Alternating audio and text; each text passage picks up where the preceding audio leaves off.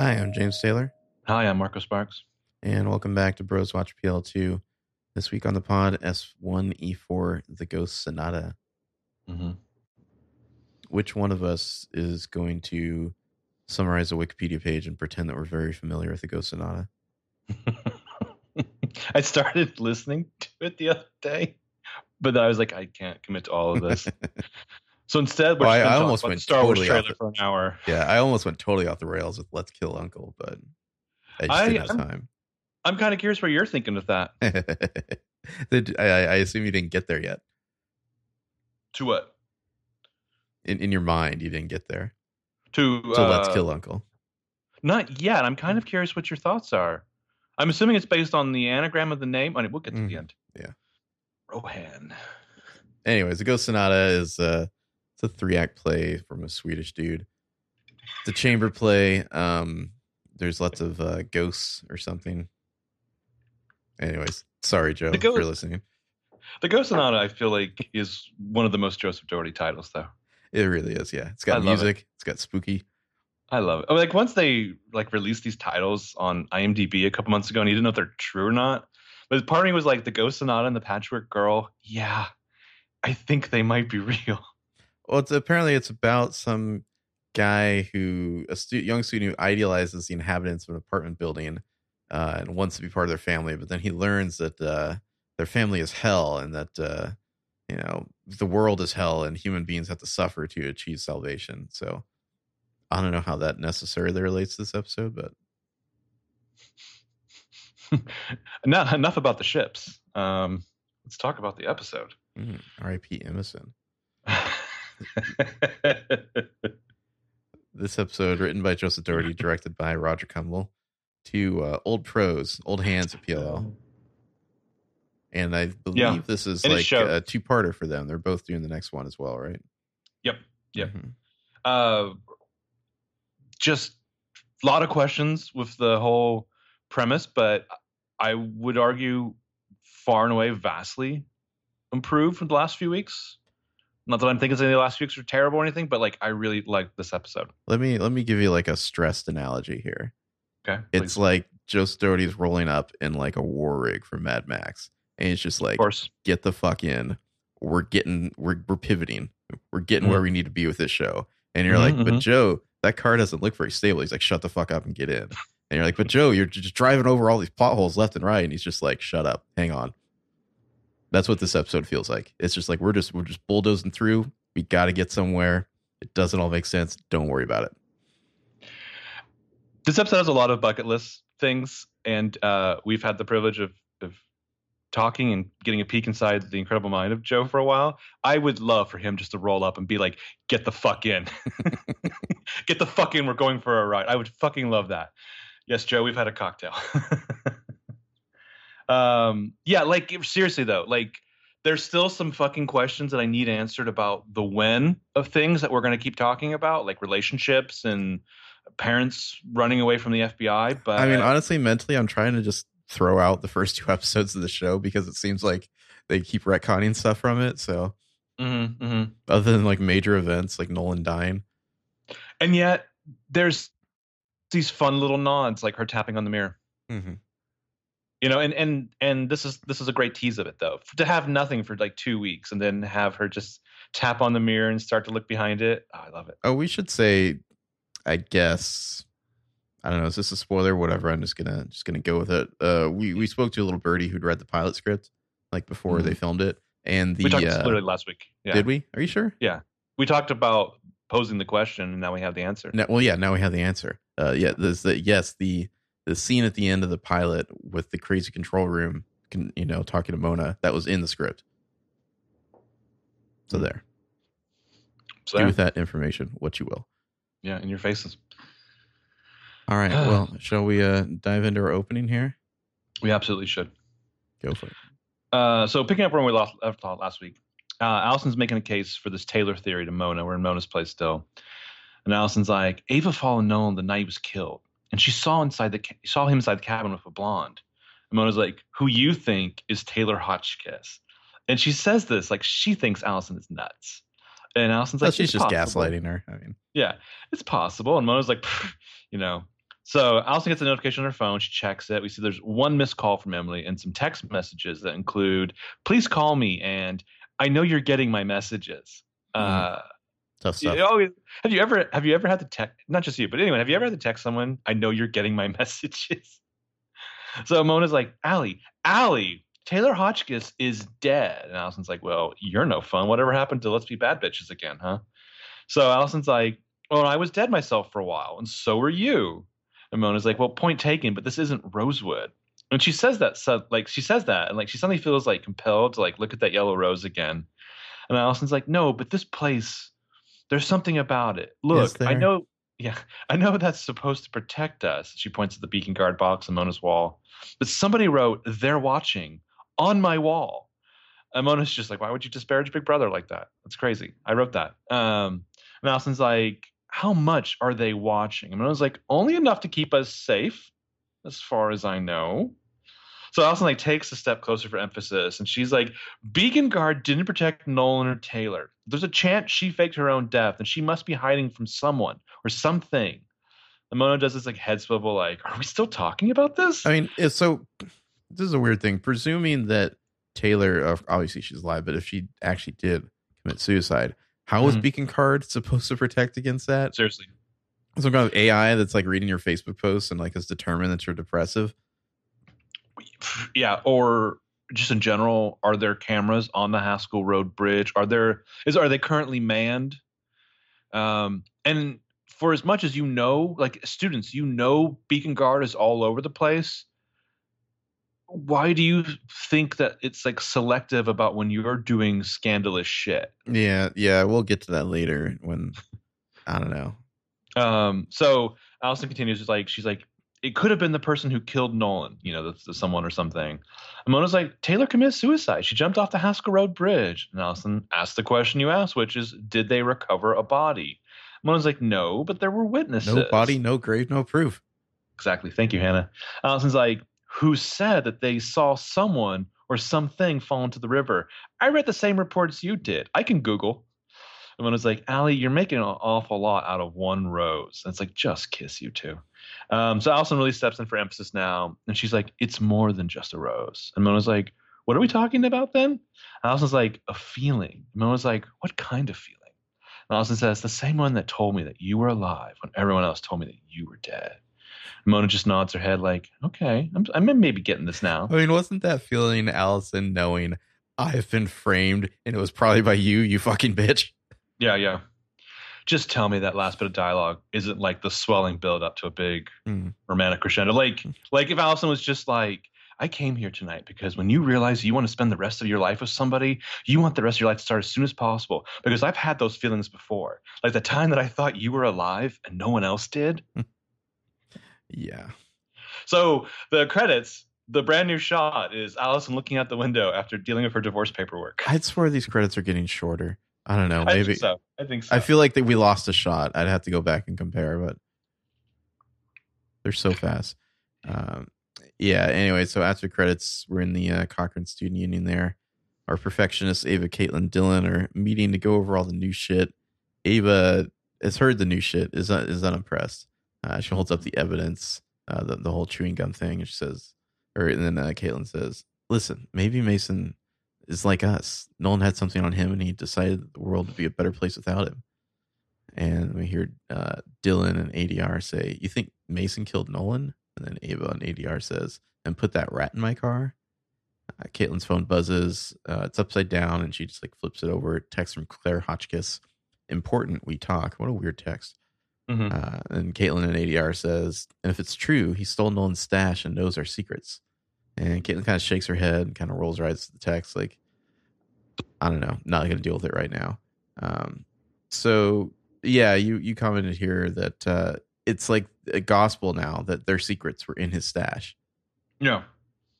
And I don't, This is like, what was the thing they did on PLL where it's like a dream became reality at some point, like Noel Kahn pushing that girl down the stairs? Something like that, yeah. Where like suddenly it was like it happened in somebody's dream sequence, and then like suddenly that was just the truth, and you're like, what? But you dream that, yeah. Which I believe wasn't it Jodo who was the one who was like I'm going to reference the dream and then we're just going to. Oh God! We're gonna acknowledge that I have hand waved. He drew the fucking short straw on that one. That's for sure. Oh gosh.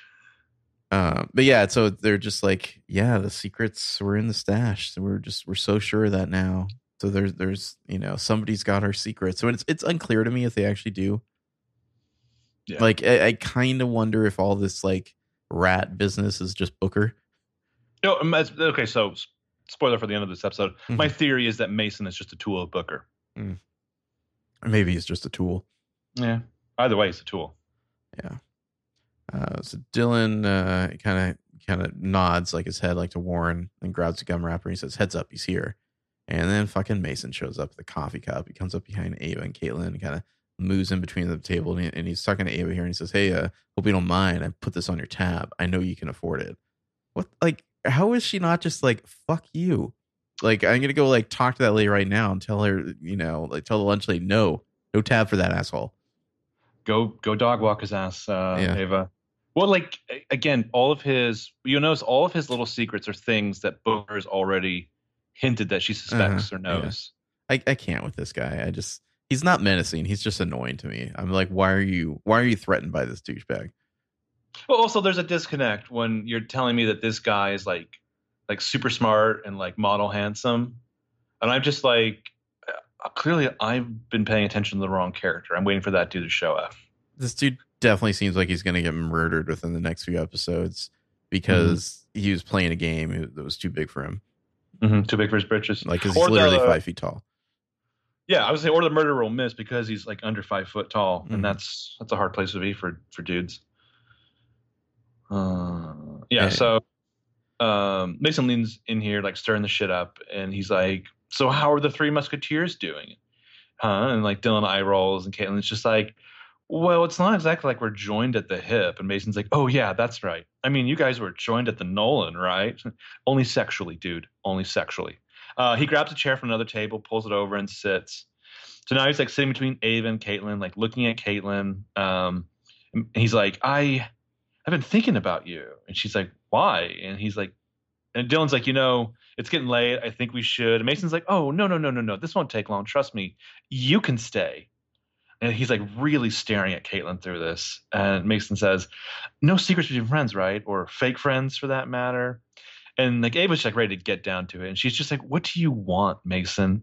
And he says, I want what Nolan had. And just like him, I'm willing to use what I know when I have to. And to Caitlin, he says, so we should hang out soon. You know, I miss spending time with your moms, like the good old days.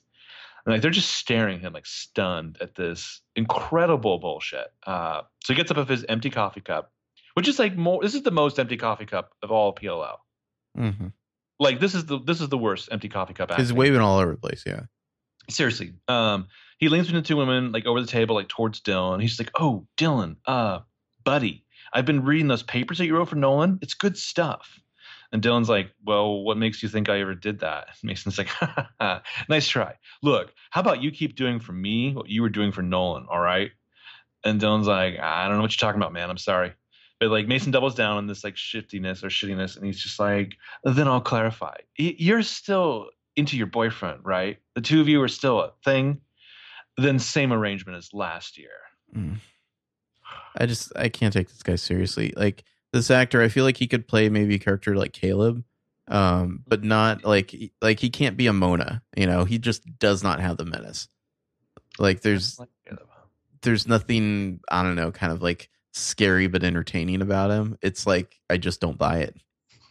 He's like, Dylan, buddy, you want your ringtones updated or what? Oh, Jesus. So then we're back at Mona's place. Yeah. So we get a close up of Mona's version of like the Matrix on her computer here. All these like crazy algorithms and equations and shit and like Wiregraphs. Allison says, Mona, I told you, I think that Taylor's alive. This can't help us find her. Why are we looking at it? And then we see Allison's like sitting in a chair looking at the monitor. Mona's like, standing over her. Just really impressed with the brainchild here. And she says, you were looking inside the core of the Hotchkiss Beacon Guard system, and that is the program I wrote. Allison's like, "It's pretty." And Mona's like, "You bitch." Allison says, "Well, what do you want me to say? It's letters and numbers." And Mona says, "My letters, my numbers, my crystal ball." And Allison says, "Your Beacon Heights success predictor." And Mona says, "Yes, but somebody's been messing with it. And they had me thrown off the system so I wouldn't see the changes." And he says, "So it's not looking for smart people anymore?" And Mona says, "Well, no, it's still doing that. But now it's looking for a particular kind of smart person. Someone who matches a new criteria." And he's like, "Well, what's the criteria?" And Mona doesn't know yet. So far, it's only two people who match. And Allie says, "Anyone we know?" And Mona says, "Funny, you should ask." So she starts typing on the keyboard. It says preparing report on the screen. And then we see two names pop up. Caitlin Park Lewis and Allison DiLaurentis. And Allie's just like, "What the fuck do I have in common with Caitlin?" And Mona says, "Well, we couldn't get Troyan on the show, so we're pretending that you're like her." No, she says, "Well, I'm her advisor, so it should be really easier for me to snoop around." And Allison says, "You're an advisor? You're real?" And then she pinches Mona. No. Mona says, "Almost all faculty is assigned students a mentor." Like, all faculty? Like, is that janitor assigned to someone? That's the only question I have with this. That's the only thing that I think checks out why they can't find him. I presume he's not faculty. Don't count as faculty. But then also Allison's like, "Oh shit, am I supposed to be mentoring someone? I guess I am." Yeah. I've just been telling these kids to lie a lot. Yeah. So the computer beeps and Mona says, "Oh, it's adding somebody to the list." And she reads it out and says, "Ray Hagedorn." And Allison's like, "Who the fuck is Ray Hagedorn? Good question." But yeah, there's Ray on the list. He's number 3. I have some theories about Ray Hagedorn, and I guess we'll wait till the end of the episode for that. Okay. So the next day, we're at the student union. Caitlin's sitting at this table with Mona, who's got her BHU branded laptop open. You know, this worker guy is going to be important because he's like right in the center of this shot as it starts. Yeah. So next to their table, like right over it, there's a ladder set up. I don't know why you wouldn't switch tables. There are plenty of empty tables. But so as these two ladies like start talking, and Workman like walks over onto the edge of the frame, starts climbing up that ladder, like up into the open roof panels or ceiling panels. And Caitlin's like, "So I thought the interview for my congressional internship was set with Veronica Hastings, apparently. Also, I'm surprised to see that you're real." Mona's like, "It is. It's just as your advisor, I wanted to check in with you personally and psychotically." And Caitlin like nods. That makes sense. And Mona's like, "So why do you want this particular congressional internship? I mean, wouldn't it just be easier to get a job in your mom's office?" Caitlin's like, "Well, that would tell people more about my mom than it would about me." That's super prepared answer. Would it really? Like, super prepared answer. Yeah, okay. You're not running for office yet. Oh, Caitlin. So your mom just pulled some strings to get you into a different senator's office. Cool. Yeah. Like, that's not how the machine already works. Yeah. Like, you're not going to go work for Jonah Ryan after this. So Mona's like, "And what do you want people to know about you?" Caitlin's like, "Then I'm going to be the first Olympic gold medalist to sit in the Oval Office." Mona laughs, like, "How lame." Yeah. That's ambitious garbage right there. So Mona's why? What exactly is the point of, I don't know, just like, because you want, like, I don't know, the achiever's equivalent of like an EGOT or something? Yeah. Yeah, really. So Mona's like, "You know, you remind me of a very determined friend of mine. Someone you know, actually, Allison DiLaurentis." And Caitlin's like, "Oh, your friend?" Caitlin's like, "Are you sure you don't mean Spencer Hastings? Because it's kind of more like her. I'm like the Spencer who never bit Allie or Adderall." Yeah. I feel like just like a whole fucking lifetime flashes before Mona's eyes. And she's like, "Oh, we go way back, the two of us. We tried to kill each other once, several times. More than once. Years ago." She's like, "What do you think of her?" And Caitlin's like, "Well, way to put me on the fucking spot. I like her. Yeah, she seems intuitive, loyal, and she takes chances on people when she doesn't have to. Though I thought she was a bit nosy when I first met her." And Mona's like, "So she puts herself out there. She's loyal and intuitive. That's interesting." And Caitlin's surprised herself, and she's like, "Is it?" And Mona's like, "Those are the 3 comments I wrote about you after our initial interview." And Caitlin's like, "Oh, wow. That's, And then Mona's just like, "Thank you for stopping by. You can go." You can go now, Caitlin. Yeah. Caitlin's like, "I rent the school. It's so fucking weird." And that was even before people started falling off the roof. Well, so I don't know. Let's analyze some of this. First of all, it's a really weird thing to, like, you announce that you're friends with somebody that somebody else knows or has met as well. And then you're like, "What did you think of them?" Mm-hmm. You're like, "Oh, am I supposed to gossip now? Like, what the fuck?" This is the adult equivalent of passing notes in class. Yeah, like you're just straight up fishing for hot gossip. And then so those are the three comments I wrote about you. Like, so is this possibly somebody like data mining, like reports that have been made about these people, and that's why they got matched? Or like, I'm not Maybe. Sure what to, I'm not sure if we're supposed to be like, these are true statements that like the computer has somehow figured out, or does the computer just match their like, you know, student review, employer review type thing, you know? Well, yeah, seriously. It's a huge difference between if I were to write Ben James Eo is loyal, intuitive, and cuddly or whatever, for as the machine to be like, we have analyzed all of these various data points and he is totally loyal and I don't remember what I said. Intuitive, funny, smart, and cuddly. Yeah. Which three of those five things are true. Yeah, so that can be cuddly. You sure can. So Caitlin like packs up her shit, takes off. We see in the wide shot that Mona's just like sitting there at the table, working on her laptop. Right next to her, almost over her, is that dude in the ladder, like halfway up in the ceiling. So kind of like this like mask dropped. We see like Mona's like real face. She's texting Allison back from her computer. And then the text messages are fascinating. Did you like look at? Oh, you know, no, because I didn't do this part. So let me just say, she has got an active phone book. There's an Allison, there's a Dan, there's a Jennifer, there's an Anthony, a Karen, a Barry, a Joe, a William, a Vera, a Carl, a Kenny. Could they maybe throw in, I don't know, like a Tyrone or a Cho? I don't know. Those are awfully white names there. Yeah. Oh, it sure is. Oh, especially the Vera. Dan texted, ready to go. Joe texted, TTYL. Karen texted, cool. Carl just texted, it was not good. It was not good. Oh, sorry, Carl. Carl just got back from the doctor, you guys. But so, like, we see, like, she's, like, texting Allison back. And Allison had previously sent her, let me know what you find out. And Mona responds with, met Caitlin. You do have a lot in common, but still don't know who the fuck Ray Hagedorn is. Mm-hmm. And right as she sends that, boom, a new message from Bad Bishop. And instantly, a cover of The Look of Love starts on the soundtrack. I fucking love this show. Also, first of all, Bad Bishop. Sure. Her and Mona's screen name is Four Moves. What do we think that means? She's always 4 moves ahead. Yeah, or like 4 moves to beat you. 4 moves. Yeah. Yeah, knight to c3 capture. Yeah. I didn't like transcribe all of the various movements of their game. I analyzed their game, and it turns out this is one of the famous, chess matches between Bobby Fischer and a computer. No, I'm just kidding. Mm-hmm, mm-hmm, mm-hmm. I can't remember the name. I could have told you like a week ago the name of the various robots that beat. What's his name? Was it Kasparov? Big Blue. Yeah. There you go. So, anyways, this cover is hilarious. So this is a cover by an artist named Ania, who seems like that she does a lot of like classic covers of old songs. It's originally from the second of three adaptations of Casino Royale, performed by the transcendental Dusty Springfield, written by Burt Bacharach. The story behind this song is that he described writing this as trying to show you what it felt like the first time he saw Ursula Andress. So it's a very interesting song to just suddenly pop up in the soundtrack. So I feel a little vindicated from last week's episode. Like Mona saw that chessboard and looks like she's going to go, take a long shower. And now they're like, oh yeah, we want it to be very clear that this is like a romantic thing here that's happening. Mm-hmm. This isn't like just a meeting of intellectual minds. Mm-hmm. 50 Shades of Fuck, yeah.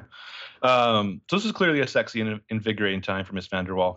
So Mona's white, the Bad Bishop is black, the black rook moves, Mona takes it with a white pawn, and then a new message from the Bad Bishop shows up. Have you thought about my offer?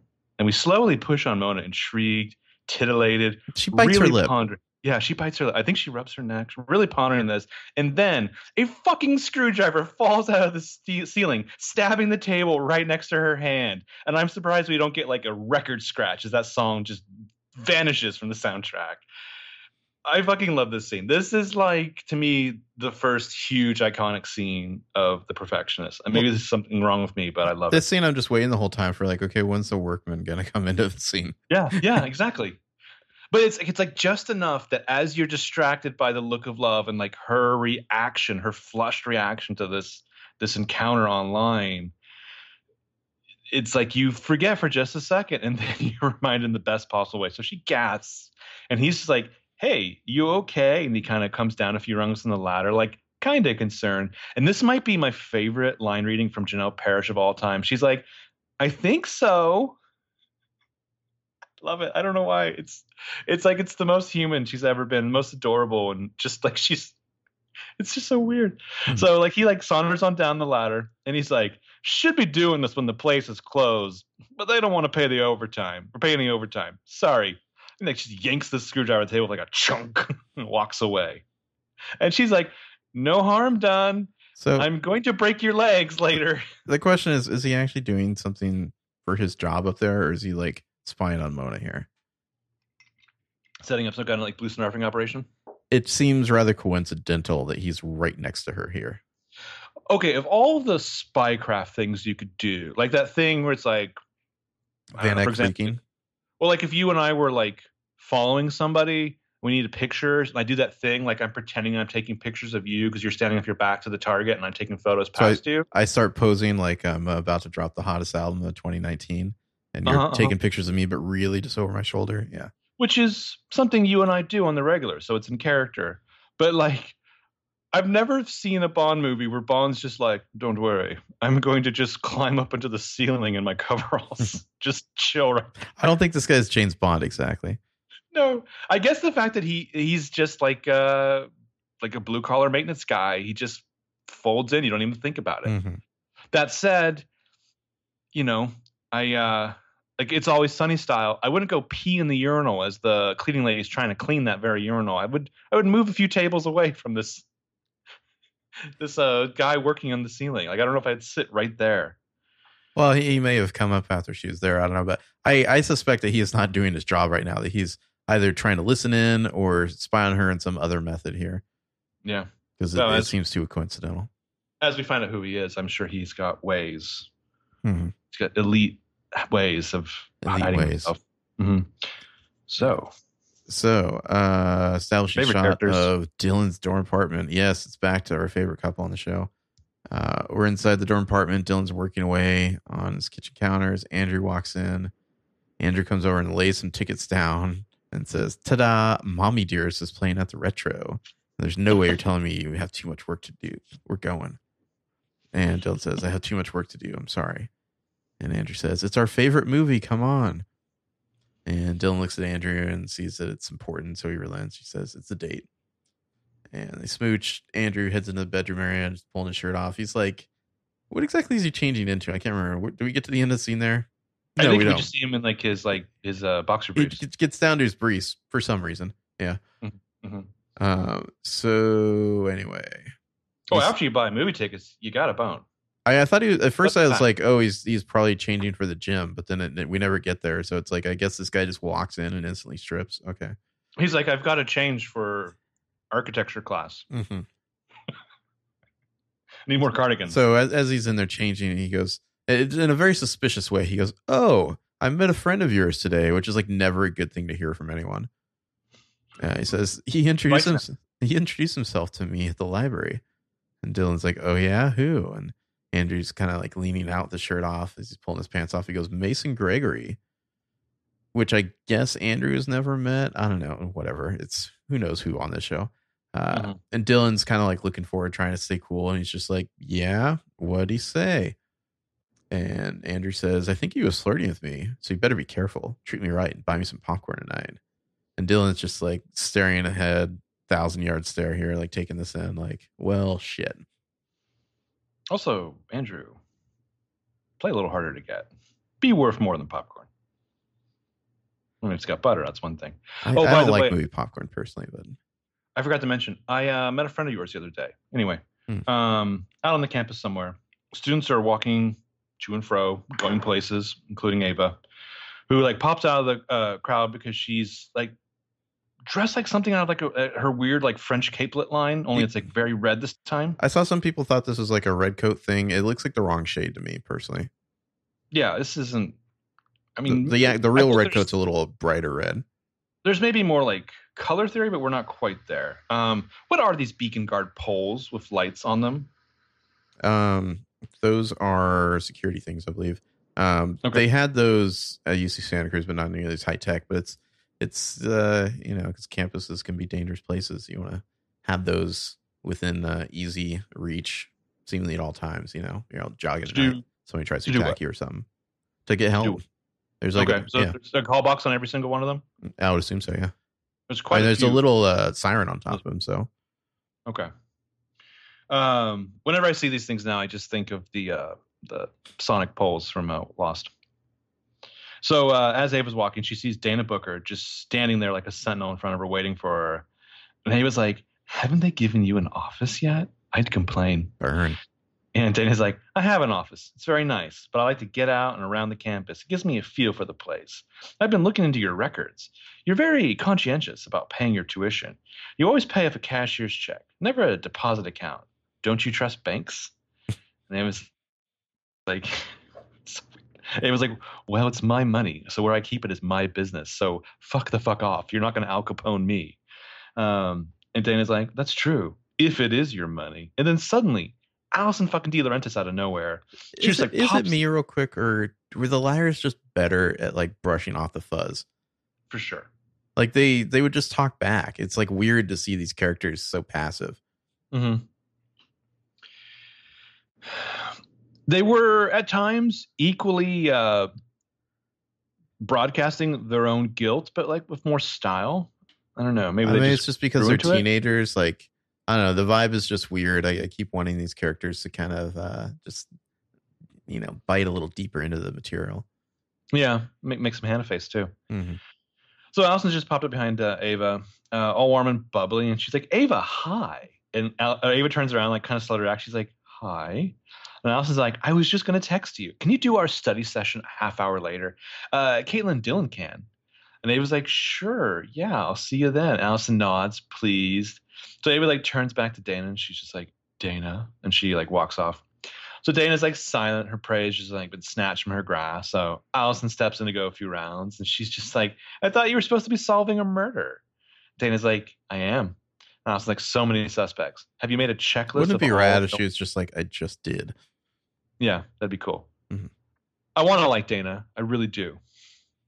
Like, I like the actor. I really want to like the character. This should be like my Tanner stand-in. Something about Tanner just really. I wonder if we're going to see a pivot with Booker too, to not just being an asshole. You know, I kind of wonder if the way she's written here is the start of the pivot. I don't know. This one, Allison's like, so many suspects. Have you ever made a checklist, or have you made a checklist of all of Nolan's enemies? Dana's like, I don't understand why you're working so hard to help. And Allison's like, you're at my file. That's why I'm here, to help these kids. They're under so much pressure. Dana's like, I thought I had a fix on you, but the more I know, the less I'm sure. I haven't figured you out at all. And Allison's like, don't feel bad. A lot of people have tried. That's right. Allison, it's still my show. I get the best lines. Allison walks off, feeling pretty good about having fucked up some shit today. I wanted Dana to walk off first so that as soon as she turned around, Allison could be like, bitch. That's right. Bring it on, bitch. Booker's like, you know, I hear you every time you say that. I don't even need Beacon Guard for this. Like, I'm right here in front of you. I can smell your breath. So then we have an establishing shot of stately Hotchkiss Manor. I do love that line. I don't feel bad. A lot of people have tried. Yeah. It's just slowly but surely she's crawling her way out of that grave. Yes. Back to seasons 1-4, Allie. The grave of domestic bliss. It's kind of funny to think, like, with all, I mean, we'll get into it later, I'm sure, but of all the sea of text messages, it's like Allison's phone is just full of a graveyard. Like, she doesn't have friends. She has, like, headstones that she knows and communicates with. She's the one, like, coming to life here. Wake me up. Is that an Evanescence reference? I wouldn't do that. I wouldn't do that to you. Are you sure about that? You cuddly bastard. So establishing shot, like I said, stately Hotchkiss Manor. Inside, we see Caitlin being escorted to the study / Claire's office by the mute maid. And Caitlin's like, "Thank you." Is she actually mute, or are you just saying that she doesn't say anything? She's an extra or a featured extra. Doesn't get to say anything. She doesn't say anything like "You're welcome, ma'am" or anything like that. Or it's good to see you. I mean, she's the help. I don't know. Anyways, Jeremy's here. He's sitting in a chair in the gigantic office of Claire Hotchkiss here, and they both do like looks at each other. And Caitlin's just like, Jeremy, what are you doing here? And he says, presenting a research proposal to Mrs. Hotchkiss. What are you doing here? That's and, stuff. No. Oh, yeah. And Caitlin says, well, we're family friends. Remember? Remember that, guys? Turns to the audience. Remember that? We're friends. And then Jeremy's got like big hair and he's all giddy. He's about the possibilities. This guy just really looks like this weird clone of Ren and Eddie Redmayne. It's like distracting almost. I'd say more Eddie Redmayne. But with like, I think his accent maybe is a little more Ren. I feel like they have similar accents. It just goes back to clearly your tangible clones theory, where they cloned Eddie Redmayne and downloaded like the start of the Ren personality, you know, matrix, and then they got interrupted halfway through. They only had like a chip of the diamond, not the whole thing.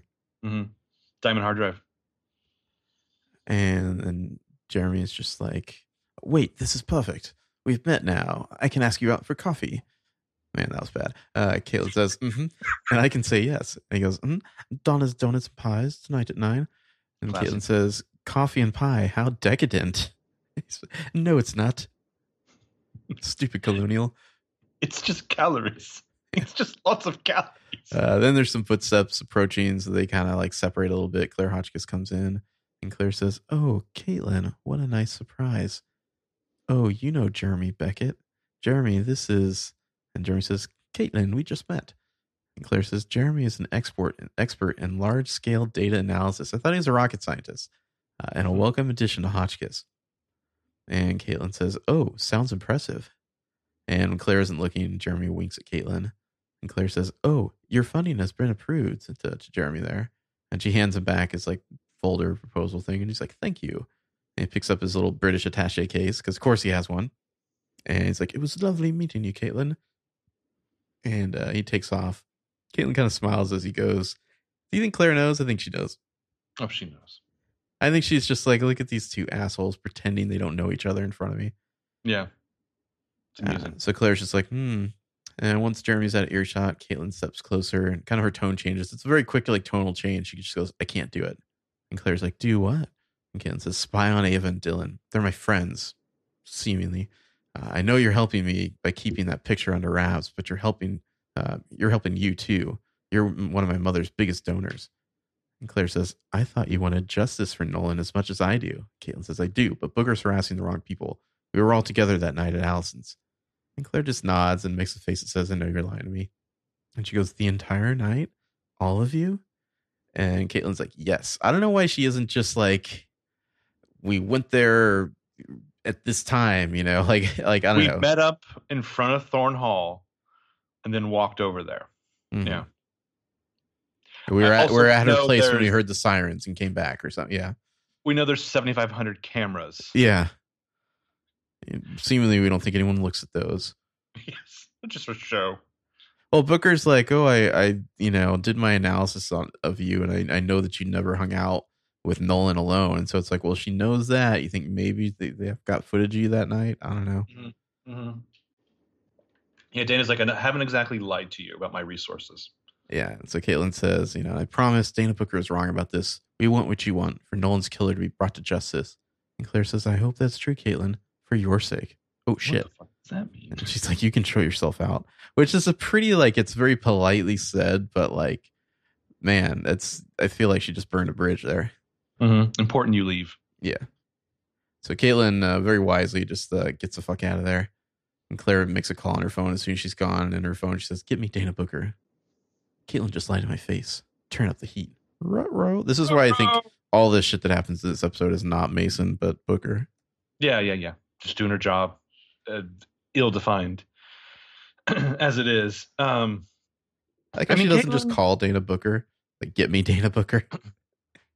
Yeah, like... Calling her assistant, I guess. The assistant who's just like... Who's wielded such phone calls as, like, increased surveillance on BH5, but that's your son. I know. I'm always sure. I'm sure she fired that assistant. Like, Caitlin... I really like Sydney Park. I feel like as ill-defined as all the characters are, there's like a little bit of a Caitlin I get who's starting to form. Like, she's constantly trying to do her politics. She's trying to maneuver. Like, I think her performance has been the best Sydney Park's. Oh, yeah, yeah. But she keeps trying to bring up, you know, like, hey, you know, you are my mom's greatest donor. Like, mm-hmm. Which is like, at least on the surface in politics, we want to believe in things. And so it's just like, you've invested a lot of money. Never mind the ideology of this person. Well, it's just like, let's stop pretending you're only doing me a favor, you know? Yeah, yeah. I mean, like, but even with her bizarre encounter with Mona, she's very diplomatic and just like, oh, she really wants to help people, even though she doesn't have to. So she keeps trying to, you know, find an angle and sell it from the get-go. So after the commercial, we got a new outdoor location. It's the track. So this is where Caitlin seemingly does a lot of her running. So for a gold medal in something, which is the first mile you have to run to get to the oval. So the three perfs are they don't do miles, like they do like the 1600 or something, right? And the Olympics, I'm pretty sure it's all metric. Oh, okay, could be wrong. Oh, don't at me. They do whatever they do where you get the bumper sticker on the back of your car, and those people are glad to point it out to you. A bumper sticker that says, I won a gold medal, but I didn't get elected president. Yeah, yeah. I meant the fucking numbers one, but yeah, that. Okay. I got a gold medal, but instead of being president, I had to resign from Congress because of wanting to spend more time with my family. So the three perfs are walking, talking on the track, like near the like covered bleachers grandstand. What do you call that? The stands. The stands, yeah. And Caitlin's like, I've made a decision. I'm not going to let Mason blow us up. And I want them to be like, oh shit, because we were totally going to let him blow us up. Mm-hmm. Like I was getting ready to be torpedoed. And Dylan's just like, whatever it is, I'm totally in. And he was like, thanks, Dylan. Yeah. Sounds like you have a plan. Caitlin's like, yeah, I'm going to hang out with them. Dylan's like, that's a bad plan. He was like, that's a good point, Dylan. Yeah. And he was like, yeah. So Caitlin's like, seems like shocked to get pushback on this genius. What the fuck is his plan? I'm going to hang out with him. Dylan's just like, look, if Mason did what we think he did, he's a killer. Caitlin's like, I don't think he wants to hurt me. I think he really just like wants to have sex with me. I mean, Mason and Nolan and I, we all grew up here. We were townies once upon a time. You know, we went trick-or-treating together as kids. Do you think they've boned? Her and Mason? Yeah. Was that like a high school thing where it never got there? Okay, let's suspect as it is, let's analyze the text. I think their vibe would be different if they've had sex. Personally, I can imagine what sex of Mason is like, and I think the vibe would be exactly like this. You think so? No, because he seems like you're much more interested in the shrimp. He seems yada yada over the best part. Yeah, no, he seems a little too eager to me. Like he never got there. Well, sometimes when you lose somebody, you know, and you've had a taste, all you want is. Some metaphor I don't want to finish. Yeah. But no, you have a point, because as I understand it, how Mason described Nolan to Allison, if we take that as fact, is that Nolan changed when he came to college, to uni, and then he took her away. So maybe it was like a high school, like a sweet little innocent high school thing. I don't know. Are they all in the same grade even? Who knows? Yeah. No fucking clue what's going on here. We're totally at sea with some of the pertinent details. Don't worry, it'll just get more confusing. Yeah, we're just going to retcon it anyway, so you're cool. It was like, yeah, well, I went trick-or-treating with Betsy Burnham, and she was a perfectly polite little mermaid until she sugar crashed and tried to light my hair on fire. That is so Aria. Mm-hmm. Caitlin's like, she's so Aria this episode. Caitlin's like, yeah, Nolan's gone. Mason made it very clear last night that he's trying to take Nolan's place. Mason trusts me. I can use that to find out the truth. What if I record our conversation? If he admits to anything, we can use it against him. We just turn it to the police. And Dylan's like, it's just come together for him. Like, well, Mason goes away. It's like Caitlin. Like Caitlin still thinks she's talking to the Mason from episode 2. Mm-hmm. Like he's gonna cry it all out. Yeah. Yeah. This is the plan. This is a plan that I run past Allison. Yeah. Sounds to me like slap the shit out of these kids. They should run what they wear every day by Allison. They should be running every single life decision by Allison. Allison's like, Ava, your fashion. I like it, but I also don't get it. Are you like supposed to be like some kind of like 90s cyberpunk hacker here? What are you wearing right now? Yeah. So Dylan's just like, oh, Mason goes away. Ava says, yeah, along with our secrets. So it's like hits Ava. Like, that's like, oh my God, our secrets, you know? Caitlin's like, what do you guys say? And Dylan's like, okay. Caitlin nods, like excited. He's like, but Caitlin, you're not doing this alone. I mean, You can come up with a plan, and Ava and I'll be there to back you up. She nods agreeing, and then she looks past them, and she's like, oh, my God. On the electric marquee thing, it just starts saying, I see a rat, like spinning back and forth over and over again. And Ava's like, did Mason do that?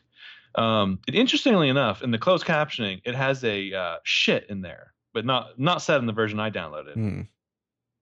And Dylan's like, where is he? Caden's like, everywhere. That's giving him a lot of credit. A lot of credit. I still don't think this is Mason, too. No, I don't think he's not presented as a master genius to me.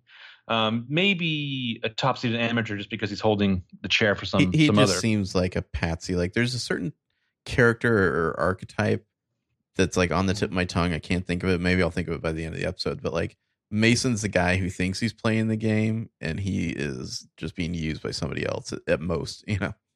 Mason's, he's the Ryan in your office. So we focus in on some of the surveillance cameras there. We hear like the cameras whirring. So one of the cameras like turns to kind of like focus in on these three. And so we make sure we see that Beacon Guard logo on the side. There's cameras everywhere. Why are they even having a conversation here? Seriously. Where is your tradecraft? Every one of these conversations should be that thing where like you run into the apartment. You do like Allison does. You unplug that shit. You turn on the radio. You turn on the radio. You turn on the TV. You turn on the shower. You all just like group real close together. Or the thing that I think is starting to make a comeback, I really like it, is when you've recorded a whole like fake conversation for an hour and you play that on a tape. You know, you just said shower and I suddenly had a flashback to Shower Harvey. I got sad. Every time people like try to do some kind of, well, someone did like an April Fool's thing where it's like she was going to reprise her role in the show. And I was like, you know what? Jokes are jokes. But that's not funny to me. That's not cool. That's my religion. Anyways, later on, we are in the living room of Allison here. Ava and Dylan are on the couch. Caitlin's sitting around on the back of the couch. Ellie's got her back to them because that's how everybody has conversations in TV shows. Seriously? Yeah. There's other blocking choices. I think it really stands out in this episode because there's a specific thing where Ava's very intentionally doing that. And it's like called attention to. And so I feel like maybe back off that the rest of the episode, you know? It really works in the Ava scene later. It doesn't make sense in the four episodes preceding it. Yeah. Anyways, Ava says scoreboard messages are controlled by the athletic offices, which means somebody must have hacked into their computer or Booker did it. And Allison says, and you think it was Mason? Yeah, I don't think so. Allison's holding a big manila envelope. It's got some special forms and it's addressed to her from the Rosewood Family Law and Mediation. It's not Hastings and Hastings and Hastings and Hastings. Bummer. I don't know. Like, I feel like Spencer should be a little disappointed. Well, because, okay, those text messages would be very different. Like, if she suddenly gets served papers, and she's, what the fuck, she's like, Spencer? Yeah, what the fucking fuck? But I mean, did she get served? I kind of wish we saw that. I think they might just got mailed to her. What if like Mona served her? Sorry, no hard feelings. I think you have moved on. And to prove it, here's some papers. Yeah. And to prove it, Allison DiLaurentis, you've just been served. Emily's taking your house. Which really, where's Emily living? Is she taking the house? Where are the kids? Did they just put them up for adoption? Oh, that'd be wild. Well, they are, you know, Emily's got some... I guess Emily has some skin in that game, yeah. Yeah, she got some skin in that game. I want when Emily moves in, like it's fully her house, which remember, Allison's house is like kind of sort of across the street from Emily's house. Yeah, I was just going to say. Jason still technically owns it. Because remember, he bought it and then suddenly like the rest of the family just like took it over. Like he's too stupid to realize. Jason comes back from another like, you know, trip to build houses somewhere in South America. And it's just like, wait a minute. Allie doesn't even live here anymore, and you've moved in, and you own this place now? This fucking town. Well, he's just like, according to my forensic accountant, that's right, that's what I hired. That's the last time you saw me on the show. According to my forensic accountant, this is the last holdings of the Carosini group. Oh, by the way, there's 1,000 people in that company, and I ran into the ground, Trump style. Give Jason a little credit. Jason, like if I worked for the Carosini group and that guy moved in, he would fucking terrify me because he's like, he seems like he's gone like full like Jack Dorsey weird. He stars himself during the weekend. Yeah. I only eat meals every 3 days, one meal a day every 3 days. It's like an oxygen chamber. Yeah. I have a hair shirt that I wear. A barrel sauna. I go to Tibet and just have monks beat the sin out of my balls or whatever. Where were we? Ava says, yeah, he was in my programming class and he was good. Speaking of Mason, I'm better, but he was good. I just needed to flex right there.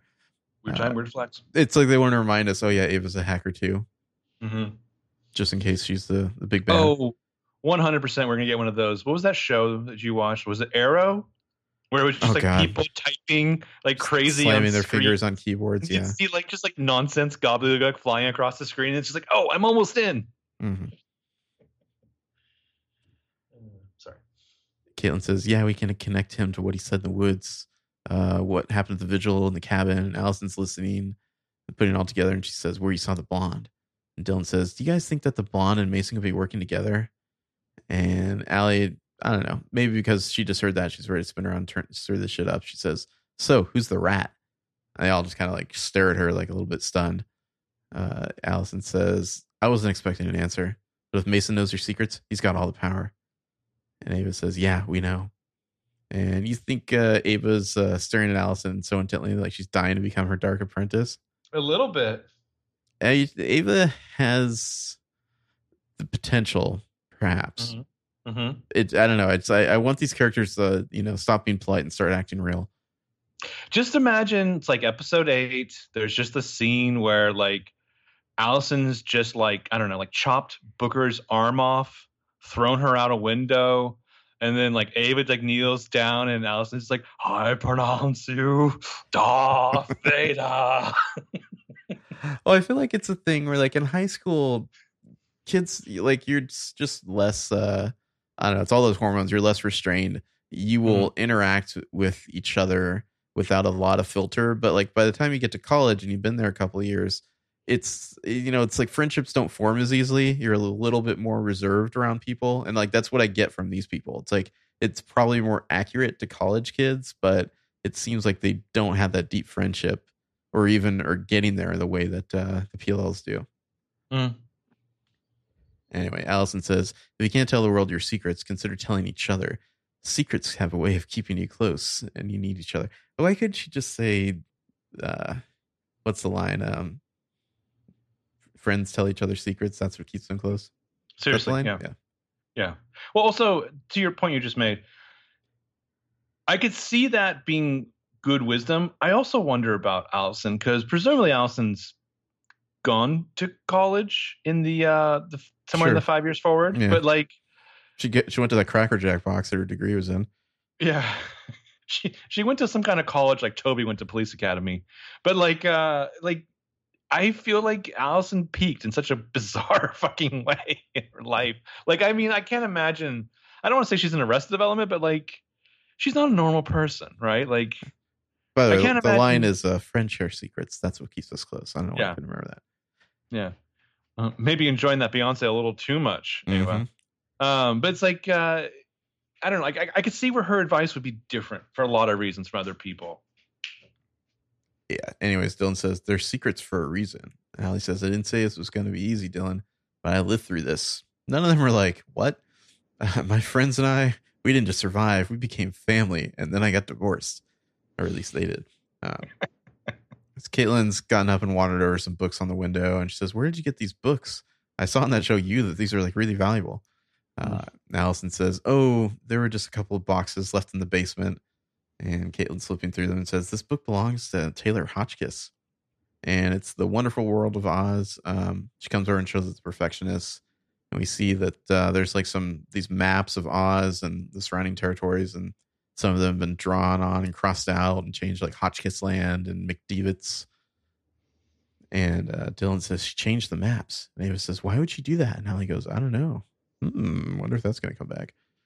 You just reminded me of something that we haven't talked about at all because it's so ridiculous. What about the fucking motel? The motel. Does Emily get that in the divorce as well? Oh, yeah, that's right. Remember the motel? Yeah. The, what is the name of that fucking place? The Lost Woods. The Lost Woods Resort, yeah. Yeah. That was their legacy from Mary Drake. Mary Drake's all she had left. Like, so is it now going to be a thing where it's like, Emily's like, hey, Spencer, you and I are now business partners. Is this how Allie continues to, like, I don't know, live comfortably on a TA's wages? And then possibly pay like alimony and child support. It's so shitty to me. Just the Spencer's like pregnant, so she has to run off and marry Toby, which seems like a curse you would put on a person. Yeah, but like, not canon. No, not canon. Though we found out who wrote those text messages today. Oh, did we? Yeah, I did not know that. Who wrote them? Written by Marlene King and Kyle Bound. Okay. Interesting. I don't mean to call anyone out, but it was said by Marlene King in a tweet.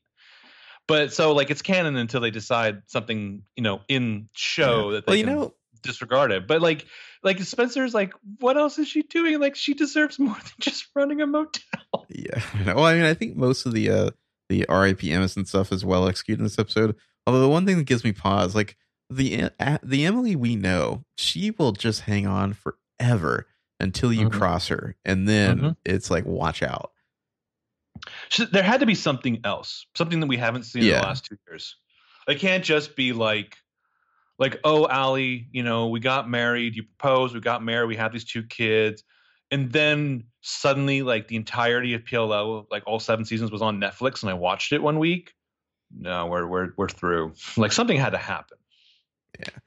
So anyway. It's a establishing shot of the stately Hotchkiss Manor again.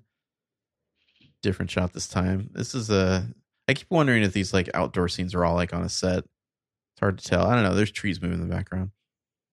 Excuse me.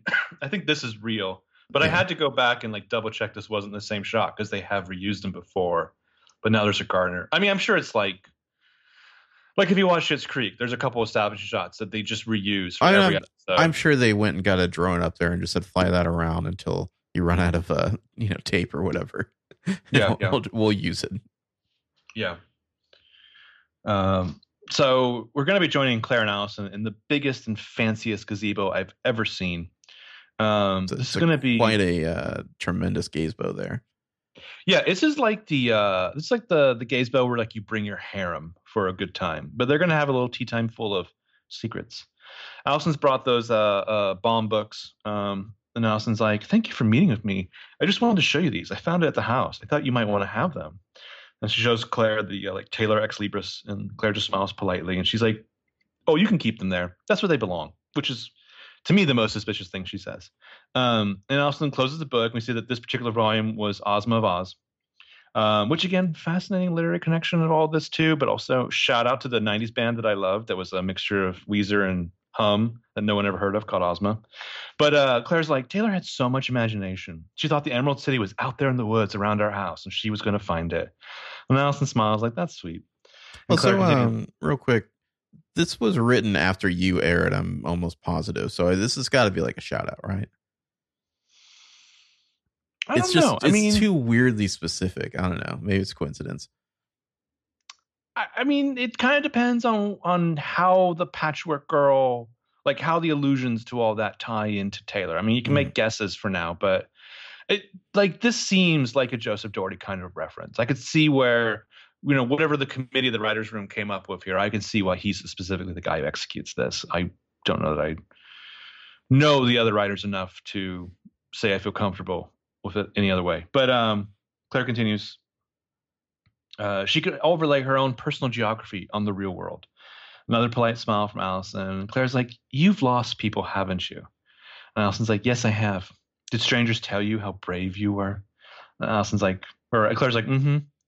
People have always been saying how brave I am. They said it when Nolan was killed. They said it when Taylor left. They said it when my husband was shot because he walked down an alley at the precise wrong moment. All that loss, and look how brave she is. Just the dropping into the middle of a conversation. Oh, by the way, my husband was murdered too. Okay. Mm-hmm, mm-hmm, mm-hmm. This is how I became Batman. I don't know, Claire. That seems a little suspicious, you know? Once is happenstance, twice is coincidence. But what the fuck, Claire? A lot of bodies. Also, poor Allison. Stop bragging that you got the cheap way out of your marriage.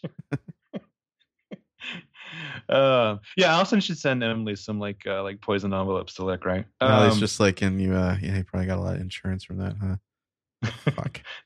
Did you buy the house before or after? Yeah. So Allison's like, being brave can make you very tired, and Claire's like, yes, it can. So Allison takes the tea. Yeah, I don't know. You look tired. You seem tired. Oh, Kelly Rutherford, you're one of the most beautiful people on the planet, but she'll look a little tired.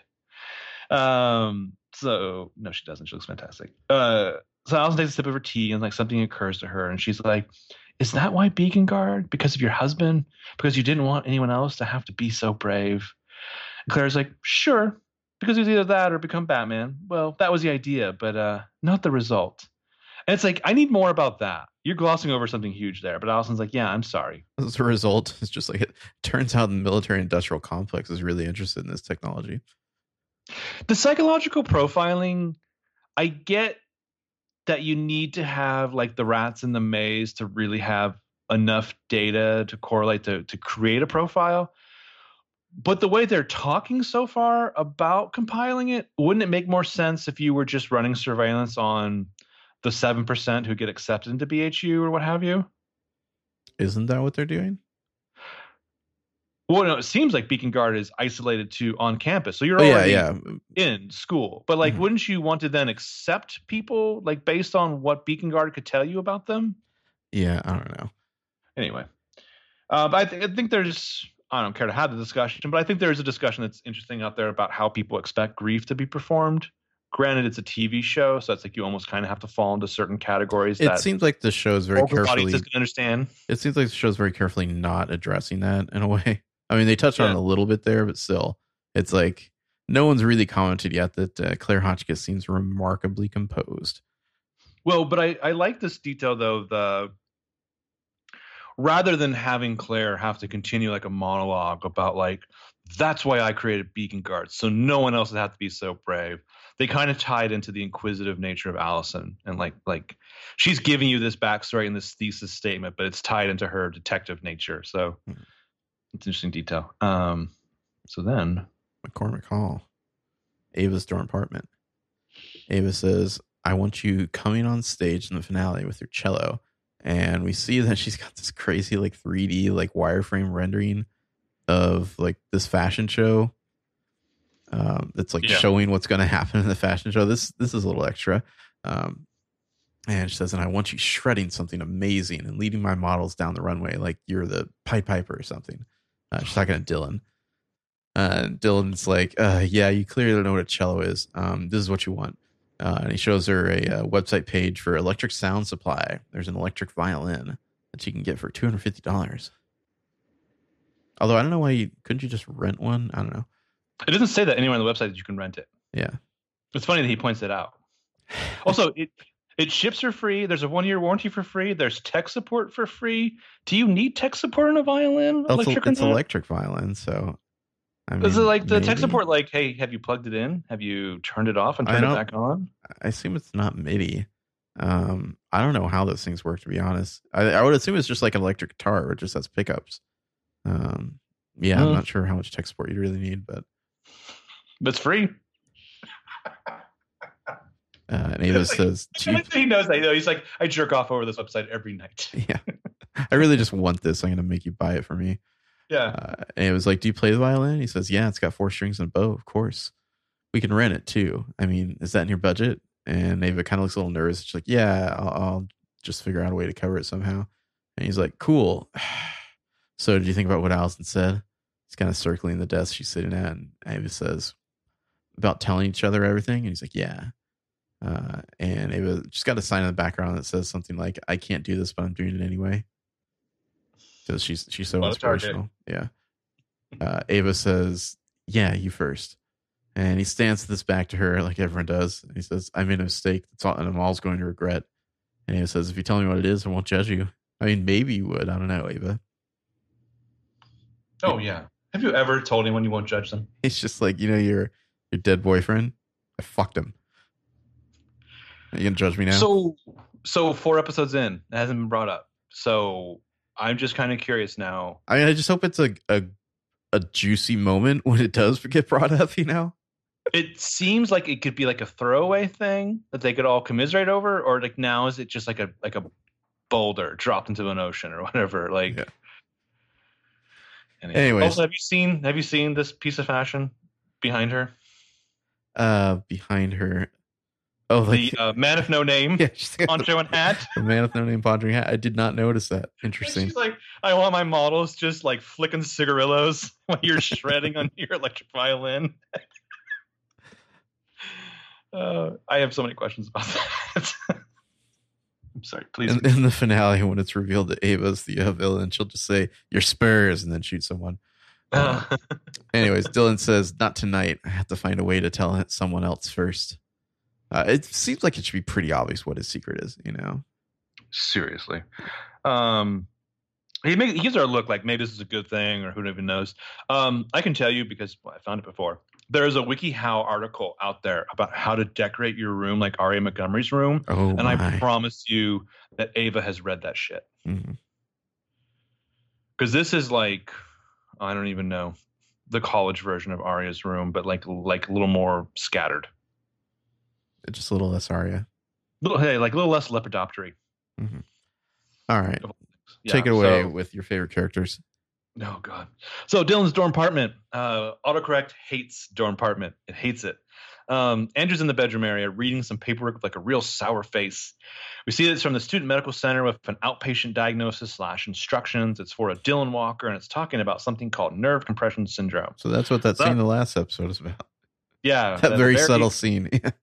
Very subtle, very strange scene. So Dylan comes in. He sets down his like cello case of his bag, and he's like, I'm late. I know. I'm sorry. Just give me 60 seconds. I promise I'll be ready to go. I just need to find my Joan Crawford T-shirt because I seem like a guy who our collective couple's favorite movie is Mommy Dearest. So he starts like heading to the bedroom because they have no wire hangers there. And then he sees Andrew, and like the dark clouds are hovering over him. And Andrew, referring to the paper, says, it's not snooping if you only read the top page. I feel like every time he comes home to his apartment, Andrew's giving him this look for some reason or other. Or this is when Andrew comes home. Yeah. The look. Yeah. One way or the other. This relationship is dying to end. It is begging you to stake it in the heart. Seriously. Like a vampire. But this is like, I want more of this, Dylan, because he's just like, that was not the top page. And Andrew's like, well, it was after I opened and closed the door a couple times real fast to make a breeze. So Dylan almost kind of like LOLs for a second there. Like that's why he loves this dude. But Andrew's on a tear. And he's like, this doctor's report says you have a pinched nerve in your shoulder. You're supposed to be taking a break from playing, resting both your arm and your hand to prevent permanent nerve damage, he says as he reads it. Dylan's like, you know what? The doctor is just covering his ass. And Andrew says, well, it's your ass I'm worried about. You have to postpone that audition. Dylan's like, I can't do that. Andrew says, they'll understand. Dylan says, they'll move on to the next person is what they'll do. Andrew shrugs like, it's not that important, which, ooh, don't do that. Don't do that. Dylan's like, it's exactly that important. Andrew's like, is there anything else you have been lying to me about? Well, nice segue. Yeah. Dylan, eyes fluttering for a moment. Like, is that lying? No. Or, I don't know. You know, what? Lie by omission or something? Lie by omission. Yeah. Yeah, I guess we just had to get to the next scene or the next, beat here. Yeah. I mean, I guess it could come out like in a heated moment like this. Plus, presumably, Andrew knows he's been lied to a lot already, right? Yeah, because they have no spark between them. But like, also, presumably, this was Dylan's mission statement, right? Like, I don't know if he was like, "Let's go out. We're gonna like watch Mommy Dearest. I'm gonna buy this sloppy bitch some like popcorn because that's what he likes." And then we're going to come back and I'm going to be like, I fucked another dude like a year ago or 6 months ago or 3 months ago or a year and a half ago. Who knows of time in this place? So Andrew comes closer and he's like, when we decided to be exclusive, honesty was all I asked for. He pulls out that we decided to be exclusive like once an episode. This is a thing where I guess in different terms of relationships and DTRing, I guess this is an expression I would ever use. It just seems like if you say that more than a couple times, like if you're pulling out the when we decided to be exclusive like once a day, maybe you shouldn't be exclusive. You know? Yeah, maybe it's not working. In my relationships though, that's not a word I would use, I guess. But we're exclusive now. To me, the word saying that we're exclusive now implies like I'm creating a new level to downgrade from higher levels of commitment. We're exclusive. Oh, we're not like boyfriend, you know, boyfriend, girlfriend, whatever. We're just exclusive.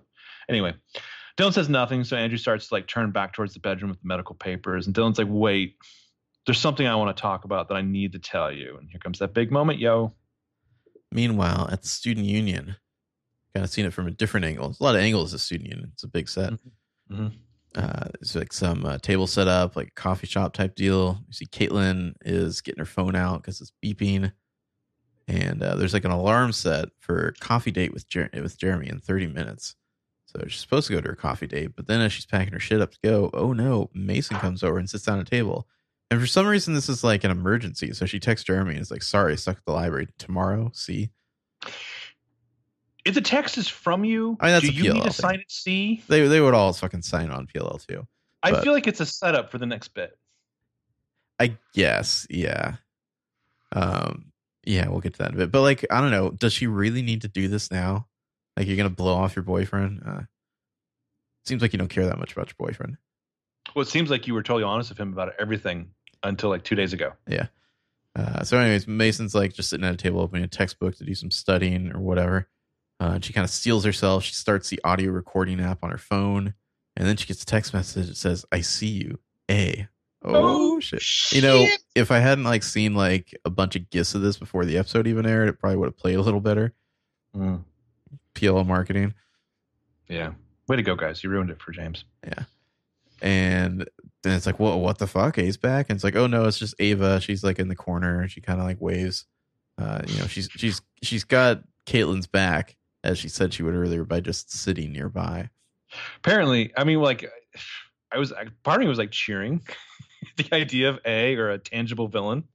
Yeah, see, I already knew about it, so I was just like, eh, yeah. Yeah. Anyways, and then Ava texts her again and says, go for it, but don't leave the student union. Stay where I can see you. It seems like they're setting up like this is the mission, but like all she does is go sit down and talk to him.